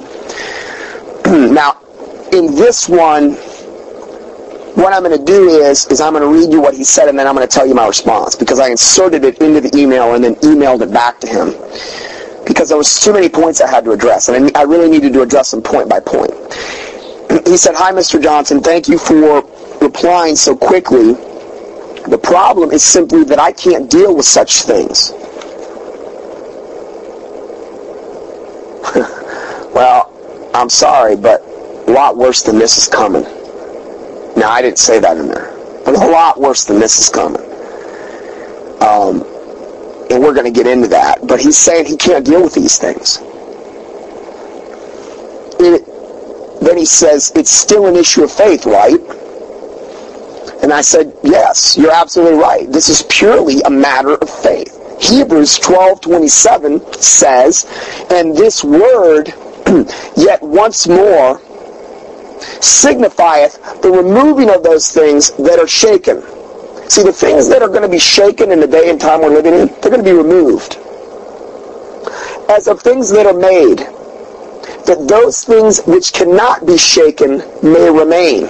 See, the things that are, a shaking's coming, and it's, it's happening right now. Okay? But a shaking's coming, and everything that can be moved and shaken and taken away, if it were possible, even the very elect would be to see these types of things. Those things are going to be removed. They're going to be taken away. The Bible predicts it was going to happen. That's why Jesus says, build your house on the rock. The rock of Christ Jesus. For when the winds come and the waves come, that house will still stand. That's why, again, if you're going to build it on Jesus Christ, it comes back to the Word of God. Because in the beginning was the Word and the Word was with God. Jesus Christ is the Word. and the Word was made flesh and dwelt among men. All things were made by him. Without him was not anything made that was made. So we have to dwell on the Word of God. And that's our rock. That's the basis of our salvation. So that when the waves come and the winds, that we're not shaken off our foundation. We won't be. But if you build your theology or your doctrines on sand, which is anything apart from the Lord Jesus Christ, well, you're gonna you're gonna get taken away. You're gonna get swept away. and I go on to say, as a Christian, we will all be tried by God to see that we if we are the genuine article. We're, we're, we're all going to be. We're not the apostles. Didn't Jesus have to even go to the cross and die? Now, I'm not saying we're all called to be martyrs, okay? And I'm not saying everybody's been a martyr. But we're all going to be shaken. We're all going to be tried. We have to be. We have to be proven. That is how gold is refined in the fire. Through heat. Through the furnace of affliction. Through the valleys. Okay? These are things that have to happen as a, to, to a Christian. 1 Peter 1, 7 through 9 says that the trial of your faith being much more precious than of gold that perisheth, though it be tried with fire, might be found under praise and honor and glory at the appearing of Jesus Christ. the trial of your faith. This is what we're in reference to here. Whom having not seen ye love. Now this is in reference to Jesus Christ. Whom having not seen. See, we haven't seen Jesus Christ, but yet we love him. In whom though now ye see him not, yet believing. Ye receive with joy unspeakable and full of glory receiving the end of your faith, even the salvation of your soul. See, that's the end of our faith. Faith comes by hearing, hearing by the Word of God. Hmm.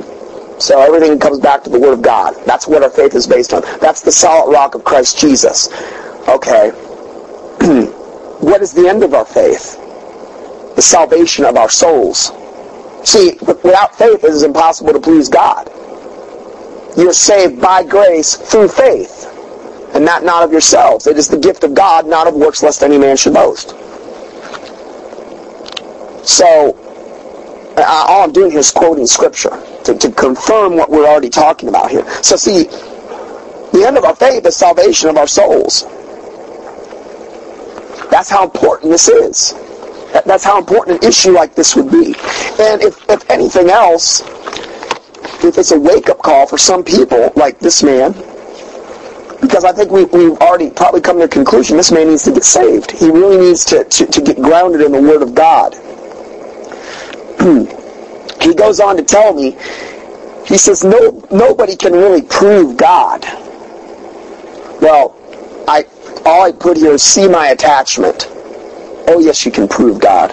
Very easy to prove God. I think this attachment that I sent out on this, this probability issue of Jesus Christ is one of the strongest ways you can prove it, and you could give it to the most die-hard um, atheist or whatever you want to do, or a scientific mind. Hey, refute this. You know, that's what I would do. Instead of getting into a big argument. he goes on to say, this means that it's all about faith.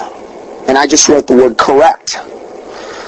Believing without seeing. But what if there comes a point where you're confronted with something which you simply cannot answer or refute, and then you lose your faith? What do you do then? Well, I wrote here 1 Timothy 2.15, Study to show thyself approved unto God, a workman that needeth not to be ashamed, rightly dividing the word of truth. Psalm 119, 105, Thy word is a lamp unto my feet and a light unto my path. See, that's what happened to me with that Jehovah Witness a long time ago. I had a hard time. I couldn't really refute him. I hadn't studied to show myself approved unto God. I was a baby Christian. I really didn't have a whole lot of, I didn't have anybody at that point I could really turn to as a mentor. And um, unfortunately, most pastors you can't turn to either. And I'm talking about the typical modern day Laodicean church. Okay? Um, if you lose your faith this easily, and you're willing to walk away, you're not saved. You cannot be. The Holy Spirit lives inside you he is the one that causes all things to be brought in your. He is the comforter that comes. He is the only one that can give you courage and boldness and strength and wisdom and knowledge and understanding. And if you don't have these things, you need to ask God. Because God says he will not, if you ask your father for a stone, he's not going to give you a snake. You need to ask. If you don't, if you don't feel that you possess these things, then go to God and ask him. I think that one of the primary things we need to ask for in the church is fear of God. Because if you get fear of God, you're going to get wisdom, you're going to get understanding, you're going to get knowledge. The Bible says the fear of God is the beginning of wisdom, knowledge, understanding. The angel of the Lord encampeth around about them that fear him. There's all these blessings connected with fear of God. So see, it's a downstream effect of the fear of God, which, which we don't have in this country or in the churches. It's just the love of God. We just want the good stuff, not the fear. So he goes on to say, I want to believe, but this doesn't protect me from getting these, these what if thoughts. And then I become scared.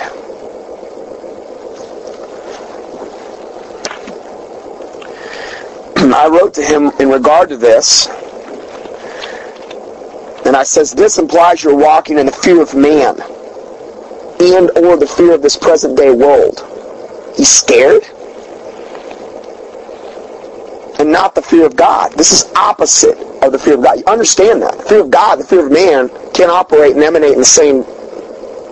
You know, one's got to be preeminent in your life. It has to be. Okay? If the fear of God is operating at a sufficient enough level in your life, the fear of man and the fear of this present day world will be much more overshadowed. So I think this is something he really needs to pray for. And I told him, I says, pray for the fear of the Lord. For all those, th- and then Isaiah 66, 2 says, For all those things hath mine hand made, and all those things have been, saith the Lord. But to this man will I look, even to him that is that is poor and of a contrite spirit, and trembleth at my word. You want God to hear your prayers? You tremble at his word? How do you tremble at his word if you don't even have the right Bible? poor and contrite spirit. What does that mean? Humble, meek. The meek shall inherit the world. Bible says Moses was the meekest man on earth, and that's who God dealt with. That was who God held in the highest regard of all those millions of Jews. So, you know, pray for humility, meekness, fear of the Lord. Fear of the Lord will give you humility and meekness. That's the nice thing about fear of the Lord. It takes care of so many things. It really does.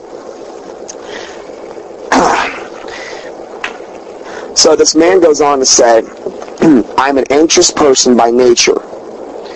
And a lot of things scare me. And it's no different when it comes to faith issues. Well, this man ultimately just, he really needs to get saved. He goes on to say, I simply become scared when I'm confronted with something like this because when I get these thoughts and I think, what do I do if they could somehow prove it? Well, you know something? The devil's coming with all lying signs and wonders. And it's going to seem as though it's much more real than anything you have in the Bible because the Bible's based on faith. The Bible's based on faith. The trial of our faith. Remember, it's a trial of our faith. It's not going to be easy if what is tested is your faith. That's what's going to be tested. This is just a test. It's a test of faith. That's all this is. Well, the Bible says we're going to be tested as Christians. This is the trial of faith. All they that live godly in Christ Jesus shall suffer persecution. Okay, so it's going to get a lot worse. I, I, you know, I hate to be the bearer of bad tidings, but this is the shaking that's taking place. This is the sifting that's taking place. This is partly the wheat and the tares. Of course, I know that that's actually the end times harvest. Okay, and that will take place at once. But there, there's a type there. Is what my, my, my point here. There's, there's a type of this going on.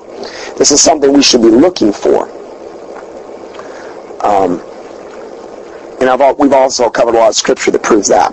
So he goes on to say, I'll just read the last sentence. I simply become scared because when I get these thoughts and think, what do I do if they could somehow prove it?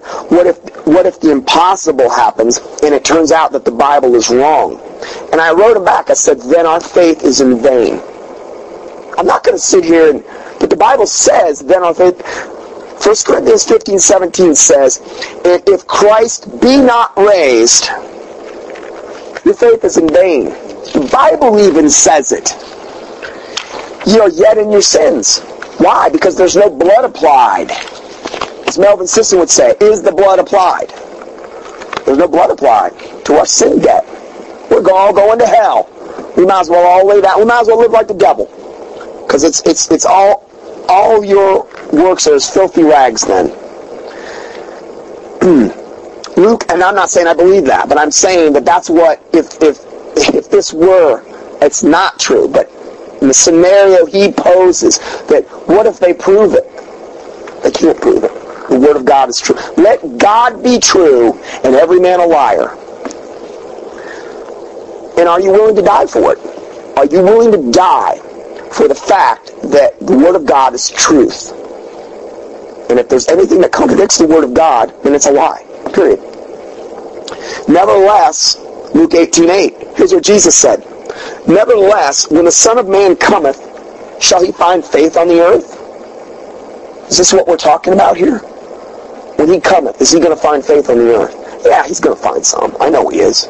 But uh, probably not going to be a whole lot. Narrow is the way that we lead up to life eternal, few that be find. Now, a lot of people may be hearing this and say, oh, well, who can get saved? It's not about you. Getting saved is not hard. You're saved by grace through faith, and that not of yourselves. It is the gift of God. It's a gift you freely receive. It's a gift of God, not of works, lest any man should boast. So getting saved is not the hard part. Okay? You can get saved through the Lord Jesus Christ right now.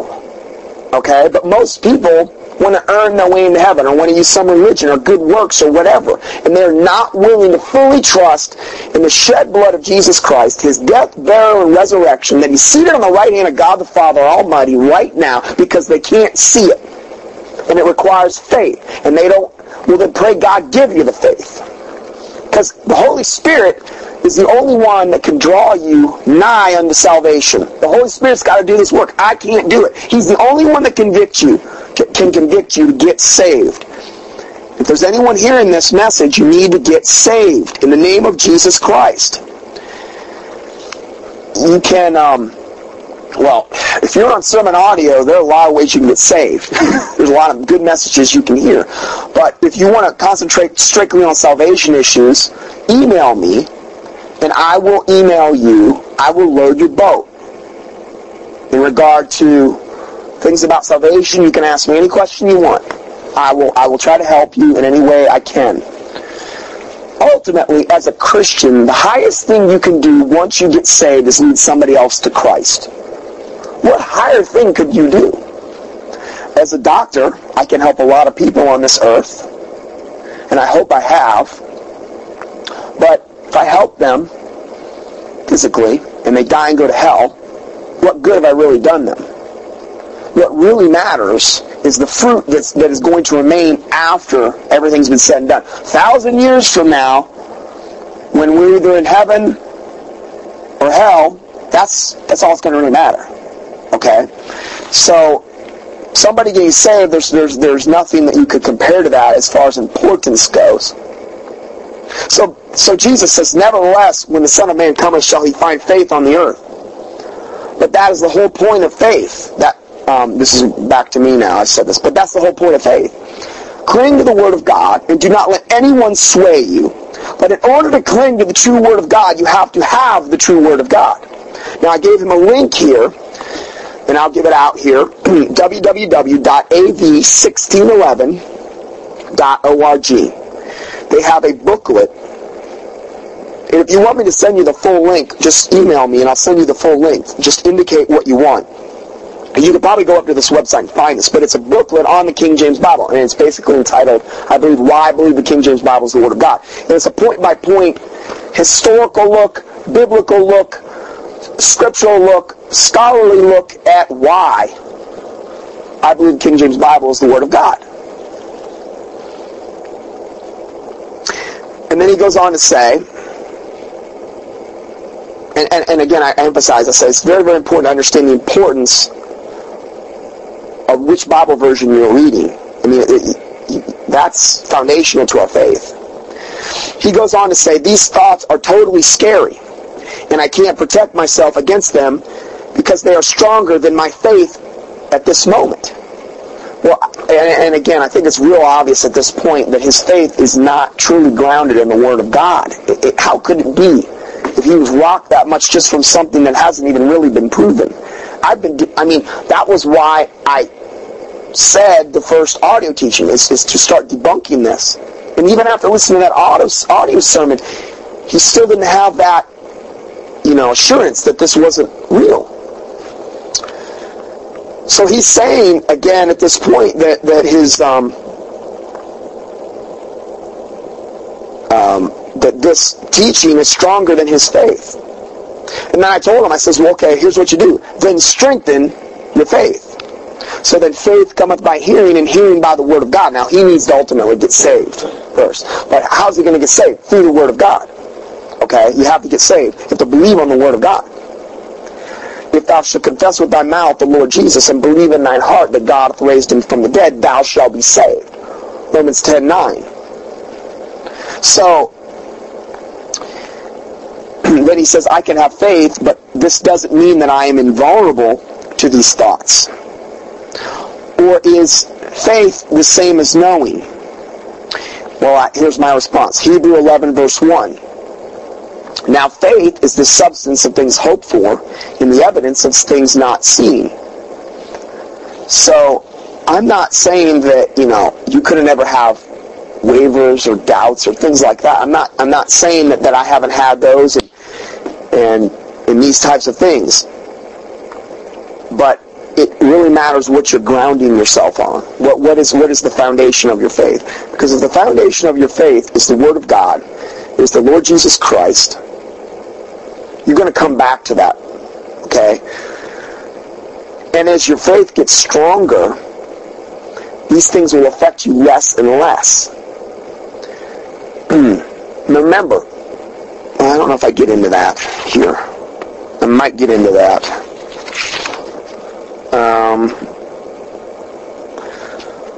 because the Bible talks about the armor of God and you know putting on the breastplate of righteousness, having your loins girded about truth, having your feet shod with the preparation of the gospel peace, putting on the helmet of salvation, and taking up the shield of faith and the sword of the Spirit, which is the Word of God. Well, the two, um, it says above all, taking up the shield of faith. Shield of faith, okay, faith is a shield. Think of it this way. It's the full armor of God. The stronger our faith is, the bigger our shield becomes. The bigger our shield becomes, the less stuff like this is going to affect us because we've got a bigger shield protecting us. If by chance this person will possibly saved, his shield is very small because he doesn't hardly have any faith. He doesn't have the faith to protect him from the fiery darts of the wicked. Well, this is the spiritual battle that the Bible says we're in. We're actually in a spiritual battle, but it's not emphasized enough in the churches. then he goes on to say, does faith mean that nothing affects you at all? And no matter what you happens to you, you simply know that you know that you know? And I said, yes, the stronger your faith becomes, the harder it will be to be affected negatively. Again, faith cometh by hearing, and hearing by the Word of God. The more you hear the Word of God, the more you hear it, believe it, apply it, the more, really, the more holy you live too. Holy living. The greater your faith is going to grow, the less this type of stuff is going to affect you. I mean, there's been a lot of people throughout the ages that have died for this very faith. I would say I would say that the martyrs had a pretty strong faith to go and be burned at a stake. Pretty, pretty strong, you know. Hebrews 11:6 says, "But without faith, it is impossible to please him." For he that cometh to God must believe that he is. See, that's the main thing. You've got to believe Jesus is who said he is. Again, it goes back to the death, burial, resurrection Jesus Christ. His shed blood to cover and pay our sin debt. That's what it goes back to. So, he that cometh to God must believe that he, who's he, Jesus Christ, that he is. And that he is a rewarder who's is, Jesus. He is a rewarder of them that diligently seek him. So that's a good deal. He's a rewarder of them that diligently seek him. This man goes on to say, I'm afraid I don't have this. Well, I'm, I'm glad. I really appreciate his honesty. I really do. Um, because it's not easy to write a letter like this. You know, it's not. Now, I'm not giving away his identity uh, at all, but, you know, this isn't easy to write. So I, I, I respect that. And, and what this is, is, is it really it's a form of humility if you think about it, because he's had to humble himself to write this thing to me. And uh, you know, I you know what I've seen. God always honors humility.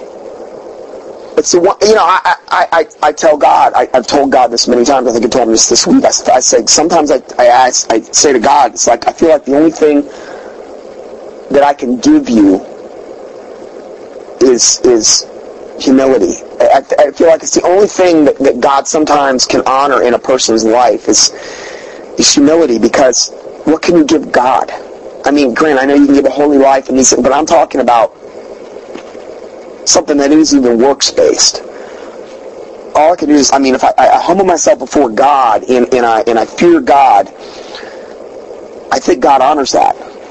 I mean, if you have a little child and they come before you and they and they and they've done something wrong or, or even if they haven't done anything wrong, even if they're just humbling themselves before you, I mean, it's hard for you to get mad at them. And, and it's, it would be very easy for you to have compassion on them if they humble themselves. I believe that's how you have to get saved as well. You have to humble yourself before the Lord. You don't come to God or Jesus Christ proud and say, well, I'll get saved on my terms when I want, when I want. You don't do that. You humble yourself before the Lord Jesus Christ. And I believe then he will honor that. You have to come to the cross humble. The Bible says, unless you, you humble yourself as a little child, you shall not see the kingdom of God. You have to humble yourself. So, that's part of the, the equation. Uh, he goes on to say, I'm afraid I don't have this, and if I if I had it, I wouldn't be scared by this. Well, he's, he's right. And I'm glad he's got that much discernment. I, I, I, responded to this by saying, then you need to take some serious measures to correct this. He goes on to say, but you could have, but if you could prove God, then you also wouldn't need faith anymore. Now he brings up a good point here, which I'm going to get into now. It's still an issue of faith. But see, this is the difference between the gospel and everything else. Remember, the Antichrist is, a, is going to come with all lying signs and wonders. a wicked and adulterous generation seeketh after a sign. Jesus said that. Wicked and adulterous generation seek, but see, that's what everybody wants. They want the Marys appearing, the Mary manifestations. They want all these lying signs and wonders because, see, they can believe that. Oh, I saw it. I was, I was palpable. I could do. Whereas the Word of God requires faith. So he says, but you could, but if you could prove God, then you, then you also wouldn't need faith anymore. Well, I can prove God through Scripture, through many, through many ways. You can prove God. No, he's not on his throne right here, you know, next to me, visibly appearing to me. Then that wouldn't require any more faith. All it would require is the awe and wonder of looking at him. There's no more faith involved. There's not. So he says it's still an issue of faith, and I and I respond to him and I say absolutely, it's the basis of salvation. Ephesians two eight nine, for you're saved, for by grace are ye saved through faith, through faith, and that not of yourselves, it is the gift of God, not of works, lest any man should boast. He goes on to say, why does why does it always have to be this quote? You got to believe even if you don't see stuff. Well, then I responded back again. John 20, 29. Jesus saith unto him, Thomas, because thou hast seen me, thou hast believed. Blessed are they that have not seen, and yet have believed. Right there, man. That's it. Because that's the that's the foundation of faith. I believe I've actually prayed this. I have asked God not to show me anything in the supernatural realm to have to show me that in order for my faith to have to be. I've asked God to strengthen my faith but not have to show me some. Now granted I sure wouldn't mind seeing something supernatural if it was of God and it brought glory to the Lord. But I also know that that can be that's the that's the main way the Pentecostals and a lot of these other false religious movements get off base because they got to have some sign. They got to have some sign and wonder to do whatever. Now Jesus said, though blessed are they that have not seen and yet have been. See, the apostles were a really high accountability level. If you think about it, they led it in a way, in some ways, they were at a different accountability level than you and I because they had been with Jesus Christ for these these three some years, and then they saw him after his resurrection with the nail scars in his you know hands and, and the whole nine yards. Well, you know, at that point, they have seen. I mean, yeah, they got a lot of faith, but they've had faith because they've actually seen it. And Thomas was also known as Doubting Thomas. You've heard that expression. Well, Thomas says, unless I put my hand in the nail print and these types of things, I will not believe. And then, and then Jesus saith unto him, Thomas, because thou hast seen me, thou hast believed. But see, that's the only reason Thomas believed, because he saw him with his own eyes. Blessed are they that have not seen. So see, it's a, it's a, it's a blessing when you don't see, and yet you still believe. And that's what we as Christians are really required to do. He goes on to say, this man goes on to say, this upsets me. Everywhere you are bombarded with stuff which attacks the Bible. And I shall simply sit there and believe and be happy. I, I wrote him back. I says, no, you fight. You fight. Jude 1, 3 through 4. Beloved, when I gave all diligence to write unto you of the common salvation, this is what we fight for. We, fight, fight for the doctrine of the Bible, but the primary tenet of the, of the doctrine of the Bible, the Word of God, the most primary pivotal tenet is salvation. What does the salvation hang upon? The death, burial, and resurrection of Jesus Christ, His shed blood. Okay. So, the Bible says right here, I gave all diligence to write unto you of the common salvation. It was needful for me to write unto you and exhort you that you should earnestly contend for the faith. See, we're, we're supposed to earnestly contend for the faith. Now, get back to faith again. That was once delivered unto the saints. Particularly, that was delivered primarily to the apostles. Okay? And then they, they spread. And then there was, this was the faith that we're supposed to earnestly contend for. This the faith upon which our salvation is based off. And the Bible goes on to say, For where are certain men crept in unawares, who were before of old ordained to this condemnation, ungodly men, turning the grace of our Lord God into lasciviousness and denying the only Lord God in our Lord Jesus Christ. That's what the Bible says. The Bible says that we're supposed to earnestly contend for this faith through Jesus Christ, the death, burial, and resurrection. How we get saved, Taylor? Why? Why? Why do we need to contend? Well, because there are there are going to be men that are going to creep in, and we're not going to be aware of it. Who were before of old ordained to this condemnation. They were ordained to this condemnation. Ungodly men, turning the grace of our Lord God into lasciviousness. Well, that's what they're doing here with the lost tomb of Jesus. The grace of God's out the, window, the, the door. If, if, Jesus is still in the grave, there's no grace of God. Why? Because we're saved through grace. We're saved through grace through faith, not not of ourselves. It is the gift of. So, what these men are trying to do by presenting this lost tomb of Jesus is turn the grace of our God, our, the Lord Jesus Christ, into lasciviousness and denying the only Lord in our Lord. Isn't that, isn't this the quintessential essence of denying the Lord Jesus Christ, this lost tomb of Jesus heresy? Or the Da Vinci Code? Or Holy Blood, Holy Grail, Merovingian bloodline junk? It is. This man goes on to say, now, let, let, let me just read this in sentence uh, again. Everywhere you're bombarded with the stuff which attacks the Bible, and, and shall I simply sit there and believe and be happy? Then he says, I cannot do this. This stuff drags me down. Part of me has compassion on this man, and part of me wants to shake him like a rag doll, to be honest with you. To be quite honest. Because, you know, the Bible says, quit you like men, be strong. That's what I feel like telling him. Quit you like men, be strong. Be a man. You know? If, if, if you're going to let this little defeat you, you got no chance.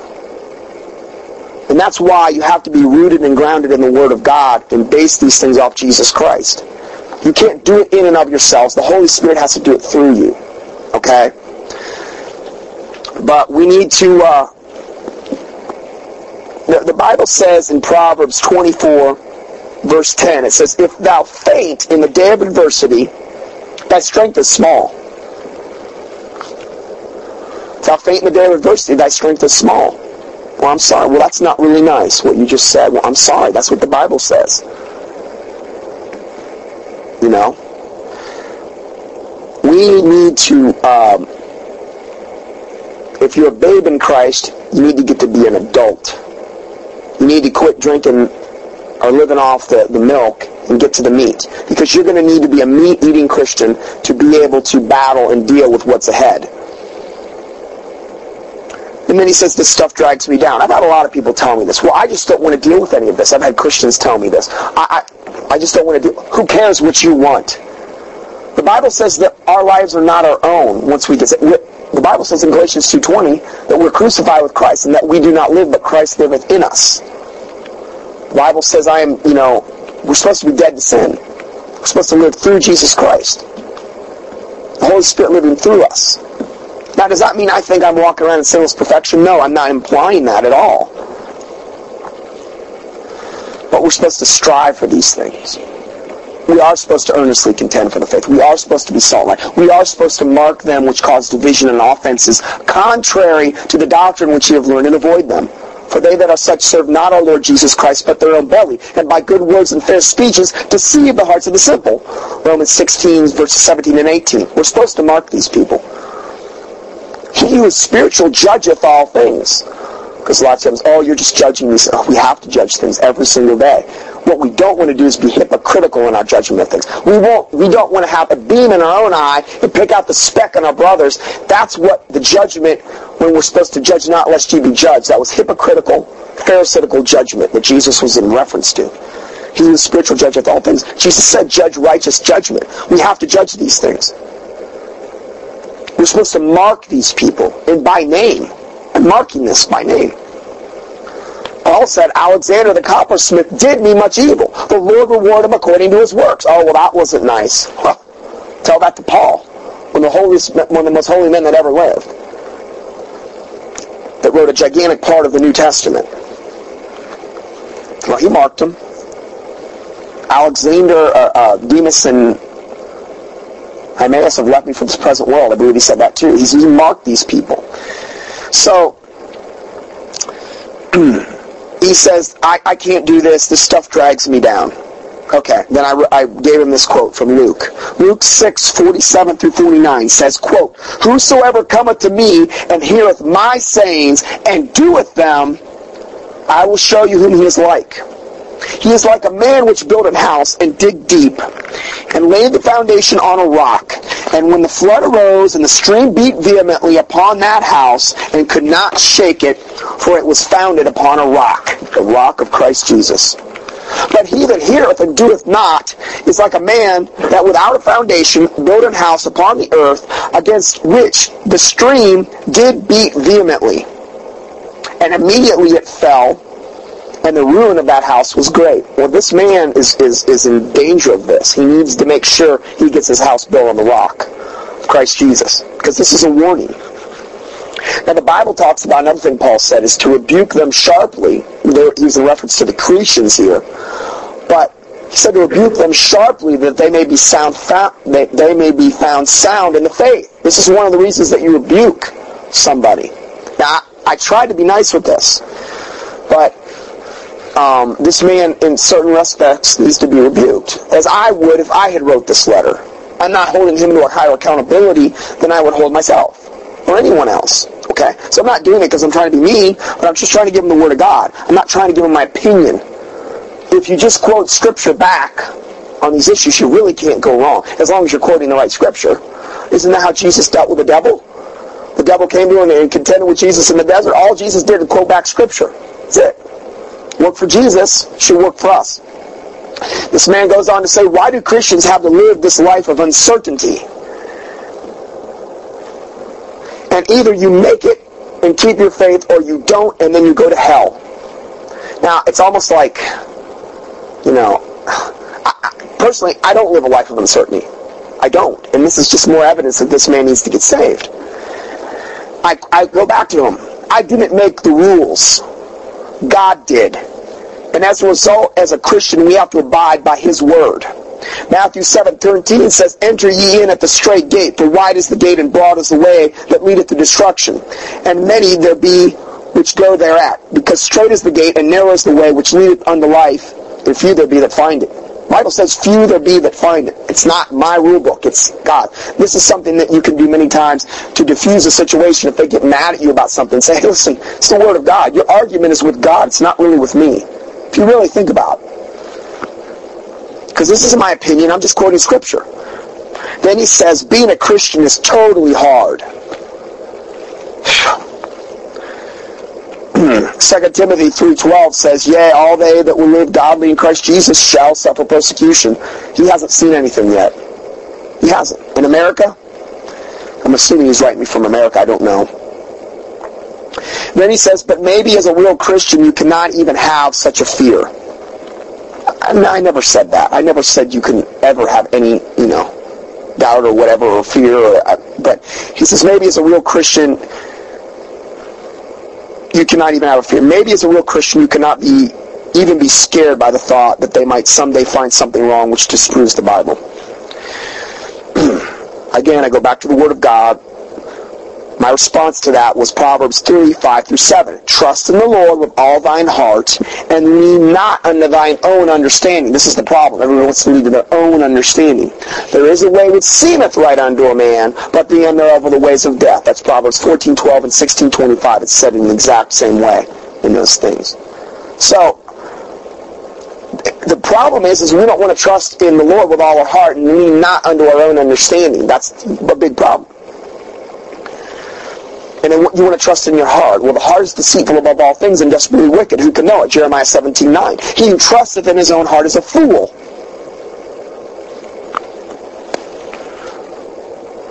In all thy ways acknowledge him, who? The Lord Jesus Christ. If we acknowledge him, he shall direct our paths. Be not wise in thine own eyes. Fear the Lord and depart from evil. See, it's all packaged right here. Proverbs 3, 3 5 through 7. It really it's about everything you need to, you, you need to know almost. Um, if you would just do these things, fear the Lord, depart from evil. he goes on to say, then I'm not a real Christian because this thought scares me. It would destroy everything. Life would be senseless, and I would have nothing at all. And I would become totally cynical and hostile again because if there is no God, then why should I even be nice? Without God, there's no reason to be nice. Well, I, I agree. Without God, nothing matters at all. It's true. This scares me. But maybe the fact that this scares me shows that I simply don't have much of a real faith. I don't know. And then I wrote back to him, I said, if you're in this much doubt, I would make sure you're saved as this is the foundational issue where faith emanates from. And then I gave him two different links, one an audio link and another a link to a Chick Tract website where it goes through the salvation plan in detail. Then he goes on to say, if I could experience God or hear him again, then it would be totally different, but I don't. But here we go with this experience. A wicked and adulterous generation seeketh after a sign. Now this is Jesus saying, a wicked and adulterous generation seeketh after a sign. Now he was talking to the Jews. But no sign shall be given them a wicked and adulterous generation seeketh after sign, but no sign shall be given them. I just had that verse in my head. Wicked and adulterous generation seeketh after sign, but no sign shall be given them. Ah, I just lost that one in my in my head. But the, but the sign of Jonas. For as Jonas was three days and three nights in the whale's belly, so shall the Son of Man shall be three days and three nights in the heart of the earth. Okay, so now that was our, that, I mean, that was the resurrection of Jesus Christ, in other words, which is what that is a reference is, which is a historical fact, which hundreds of people have saw. That's our sign. You want a sign? There you go. Right there. That's our sign. That is, if there was one sign you could hang your faith on, that is, that is the main sign. Okay? But, again, I, I, said to him, he, he, he says, um, if I could experience God or hear him, and then it would be totally different, but I don't. And again, this is what the Pentecostal Hebrew roots movements are really, really based on. This, this, this experience. You've got to feel it, you know? Again, John 20, 29 says, Jesus saith unto him, Thomas, because thou hast seen me, thou hast believed. Blessed are they that have not seen, and yet have believed. And then I also said, also be care- careful about feelings, as feelings stem from the heart. Okay, we've already quoted these other verses that I, that I wrote in here. Hmm. Then he says, I only hear other Christians speak about their experiences with God, which makes me feel like I'm the greatest idiot because it's always the others which hear God and which experience something, but it's never me. That's probably a blessing. I really believe that, and I'm going to explain why. As if it was writ- as as if it was an unwritten law that I can never experience God, and that God will always stay mystical and unreachable. I don't really understand it. Now, this guy really sounds like a Pentecostal to me. Because I, I've, I mean, I know because I, oh, oh, have I been there. I have so been there. And then I reiterated and see the above verses. Please read them over. Please listen to my sermons at sermonaudio.com. They will answer many more questions you will be having. Um, but um, just just to address this last point here, and then we'll end. Um, I only hear about other Christians speaking about their experiences with God, which makes me feel like I'm the greatest idiot because it's always the others, which, I mean, what does it say in the Bible that, that we're supposed to, we have to have all these big, great, grand experiences where God manifests and, and, and we hear, where we hear audible voices. But the Bible says right here, it says, blessed are they who have not seen and believed. If you had to constantly hear God's voice constantly in order for you to have faith, that is not faith. It's not faith. Jesus said it's better if you don't see or hear. Now, I'm not saying God couldn't speak to somebody. Normally, if he does do that, it will be a still small voice. I don't also want to put God in a box. But I have a big, really big problem with people that go around constantly saying, Oh, the Lord spoke to me, speaking to me all the time. I'm going to pray in tongues a little bit more. I'm going to do this. I'm going to do that. And they've got all kind of sin in their life. Now, here, here's the point here. Here's the point. Now, I know there's a lot of people, especially the Pentecostalists, who really get mad about this. Here's the point. If God were truly speaking to you as a Pentecostal, and oh, have I been there? Why would God strain at gnats and swallow camels? Why would God not address your sin issues primarily? And then why is it always, oh, I got a word of God. You're going to be a mighty man of God. It's always something positive, positive and flowery and wonderful. I mean, I'm talking about the vast majority of Pentecostals that I have known. Okay? The words that they get typically are words about wonderful, nice, flowery things not having to do with God's judgment, not having to do with sin issues in someone's life. That's typically what you're going to get. Okay? Obedience is better than sacrifice, God said. Rebellion is as the sin of witchcraft. Why would God ignore all these other things? Why wouldn't God get you reading the right Bible? Why would he have, why, why wouldn't God convict you about the Christian rock you're listening to? Or the 501c3 church that's, where you're not even getting any truth? Why would he keep sending you back to an apostate place where you're not getting fed, where you're staying a little child, where you're not being fed strong meat, where you're actually getting perverted, where you're getting corrupted, where you're getting leavened because there's so much sin in the camp that's affecting the whole body of Christ? Why wouldn't he convict about those things? Why is it always the flowery stuff? Why, why would God strain at gnats and swallow camels? Doesn't make any sense to me. Doesn't make a bit of sense to me. These are the things God has shown me and you know something? I was Mr. King Pentecostal. So please don't come to me and say, oh, you don't understand. You've never experienced it. No, don't even tell me that. I've been there. I've been in the fetal position on the floor, slain in the spirit, the whole nine yards. I've been all that. Ask God to forgive me. Needed to be delivered, basically, from all that. So I have a kind of a unique perspective on things. You know, I think I have I have a perspective where I can kind of render an opinion. If I have never been there, if I've never walked in those shoes, then I, you know, hey, but I have. Well, I've walked in them. A couple of us here have walked in those shoes. Probably not to the extent I have, though. Thank God. Well, hey, if I was going to do something, I was going to do it all the way. You know, I was very zealous, but zeal, you know, Jehovah's Witnesses are very zealous. Mormons are very zealous zeal is typically applied in the wrong direction. That's the problem. That was the problem with me. But God used it. He showed me. Now I have a unique perspective. I think I can help others. That if I hadn't been through it, I couldn't help them. So this, you know, this whole thing that you're that he's saying here, he feels like the greatest idiot because it's always the others which hear God and which experience something that it's never, never me. Well, it's probably a good thing because most of these people that are doing this are not hearing from God. They're hearing from a counterfeit spirit that's posing as God.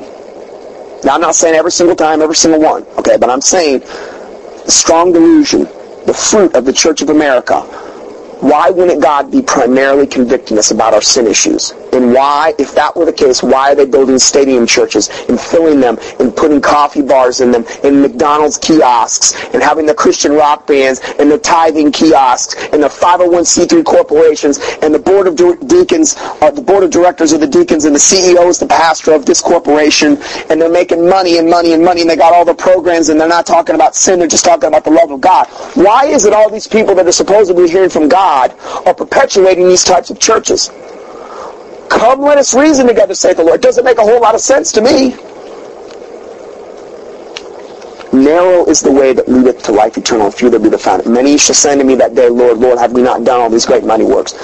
Have we not prophesied in your name and cast out many devils? And you'll say, Depart from me. Ye that work iniquity, I never knew you.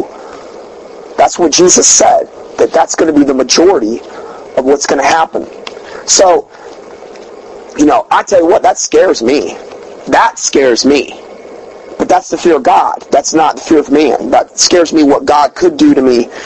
Um, and I'm not looking forward to the judgment seat of Christ at all. I'm sorry, I'm not. Um, I would never be so, hopefully I'd never be so arrogant as to say that.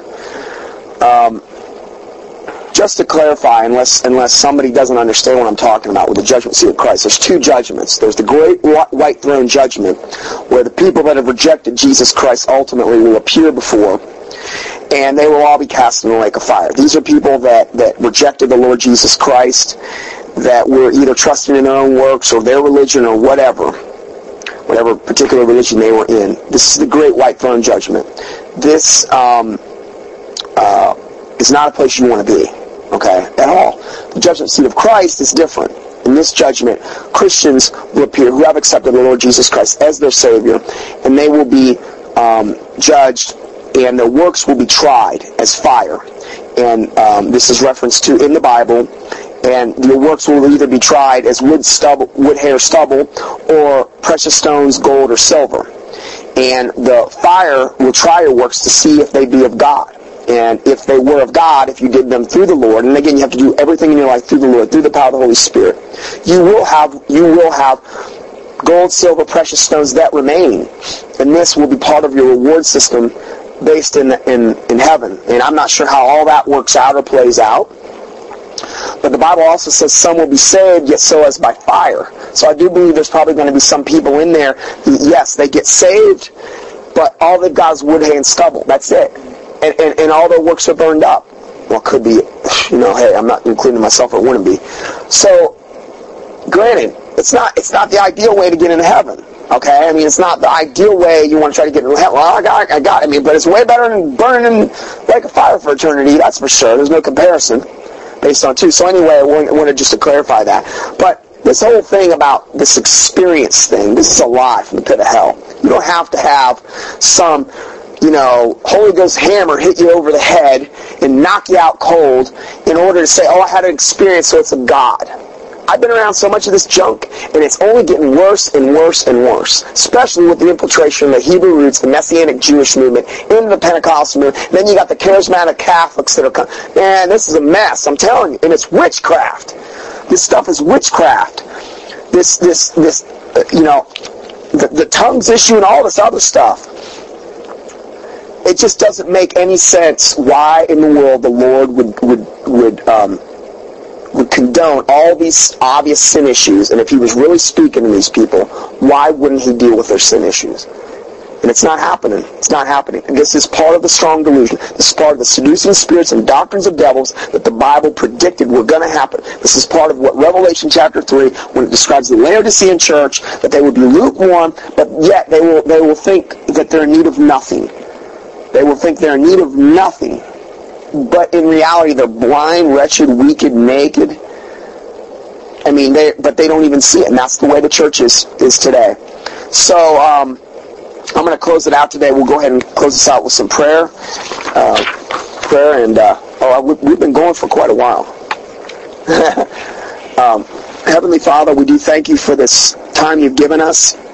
I praise you, Lord God, for your goodness and your mercy, Lord God, and all the goodness you bestowed upon us. We're thankful, Lord God, for letting us meet here, for, for letting this recording go forth on the internet. I pray, God, that you bless it, that your name be glorified through it, Lord, that you use it to lead many people to the Lord Jesus Christ. For it's your will, Lord God, that not one would perish, but that all would come to repentance. I pray, Lord God, your fear would be upon this recording, and that fear would drive people to repentance. I pray to God that you would just help us be the best Christians that we can possibly be, God, through the Lord Jesus Christ, through his shed blood, death, burial, and resurrection, and that your angels would encamp around about us, Lord God, and go before us and protect us. And uh, Lord God, prepare the way, God, for the gospel I, just thank you, Lord. I pray, God, you bring us back at the next next appointed time. I do pray, God, that you forgive us for any and all sins that we have committed in any way, shape, or form. Lord God, that you would wipe our slate clean. That the words of our mouth and the meditations of our heart would be pleasing in your sight, O Lord, that you would cleanse us of secret sins and presumptuous sins, that they would not have dominion over us, Lord. We love you, Lord God. We ask all these things in the name of the Lord Jesus Christ, we pray. Amen. Amen.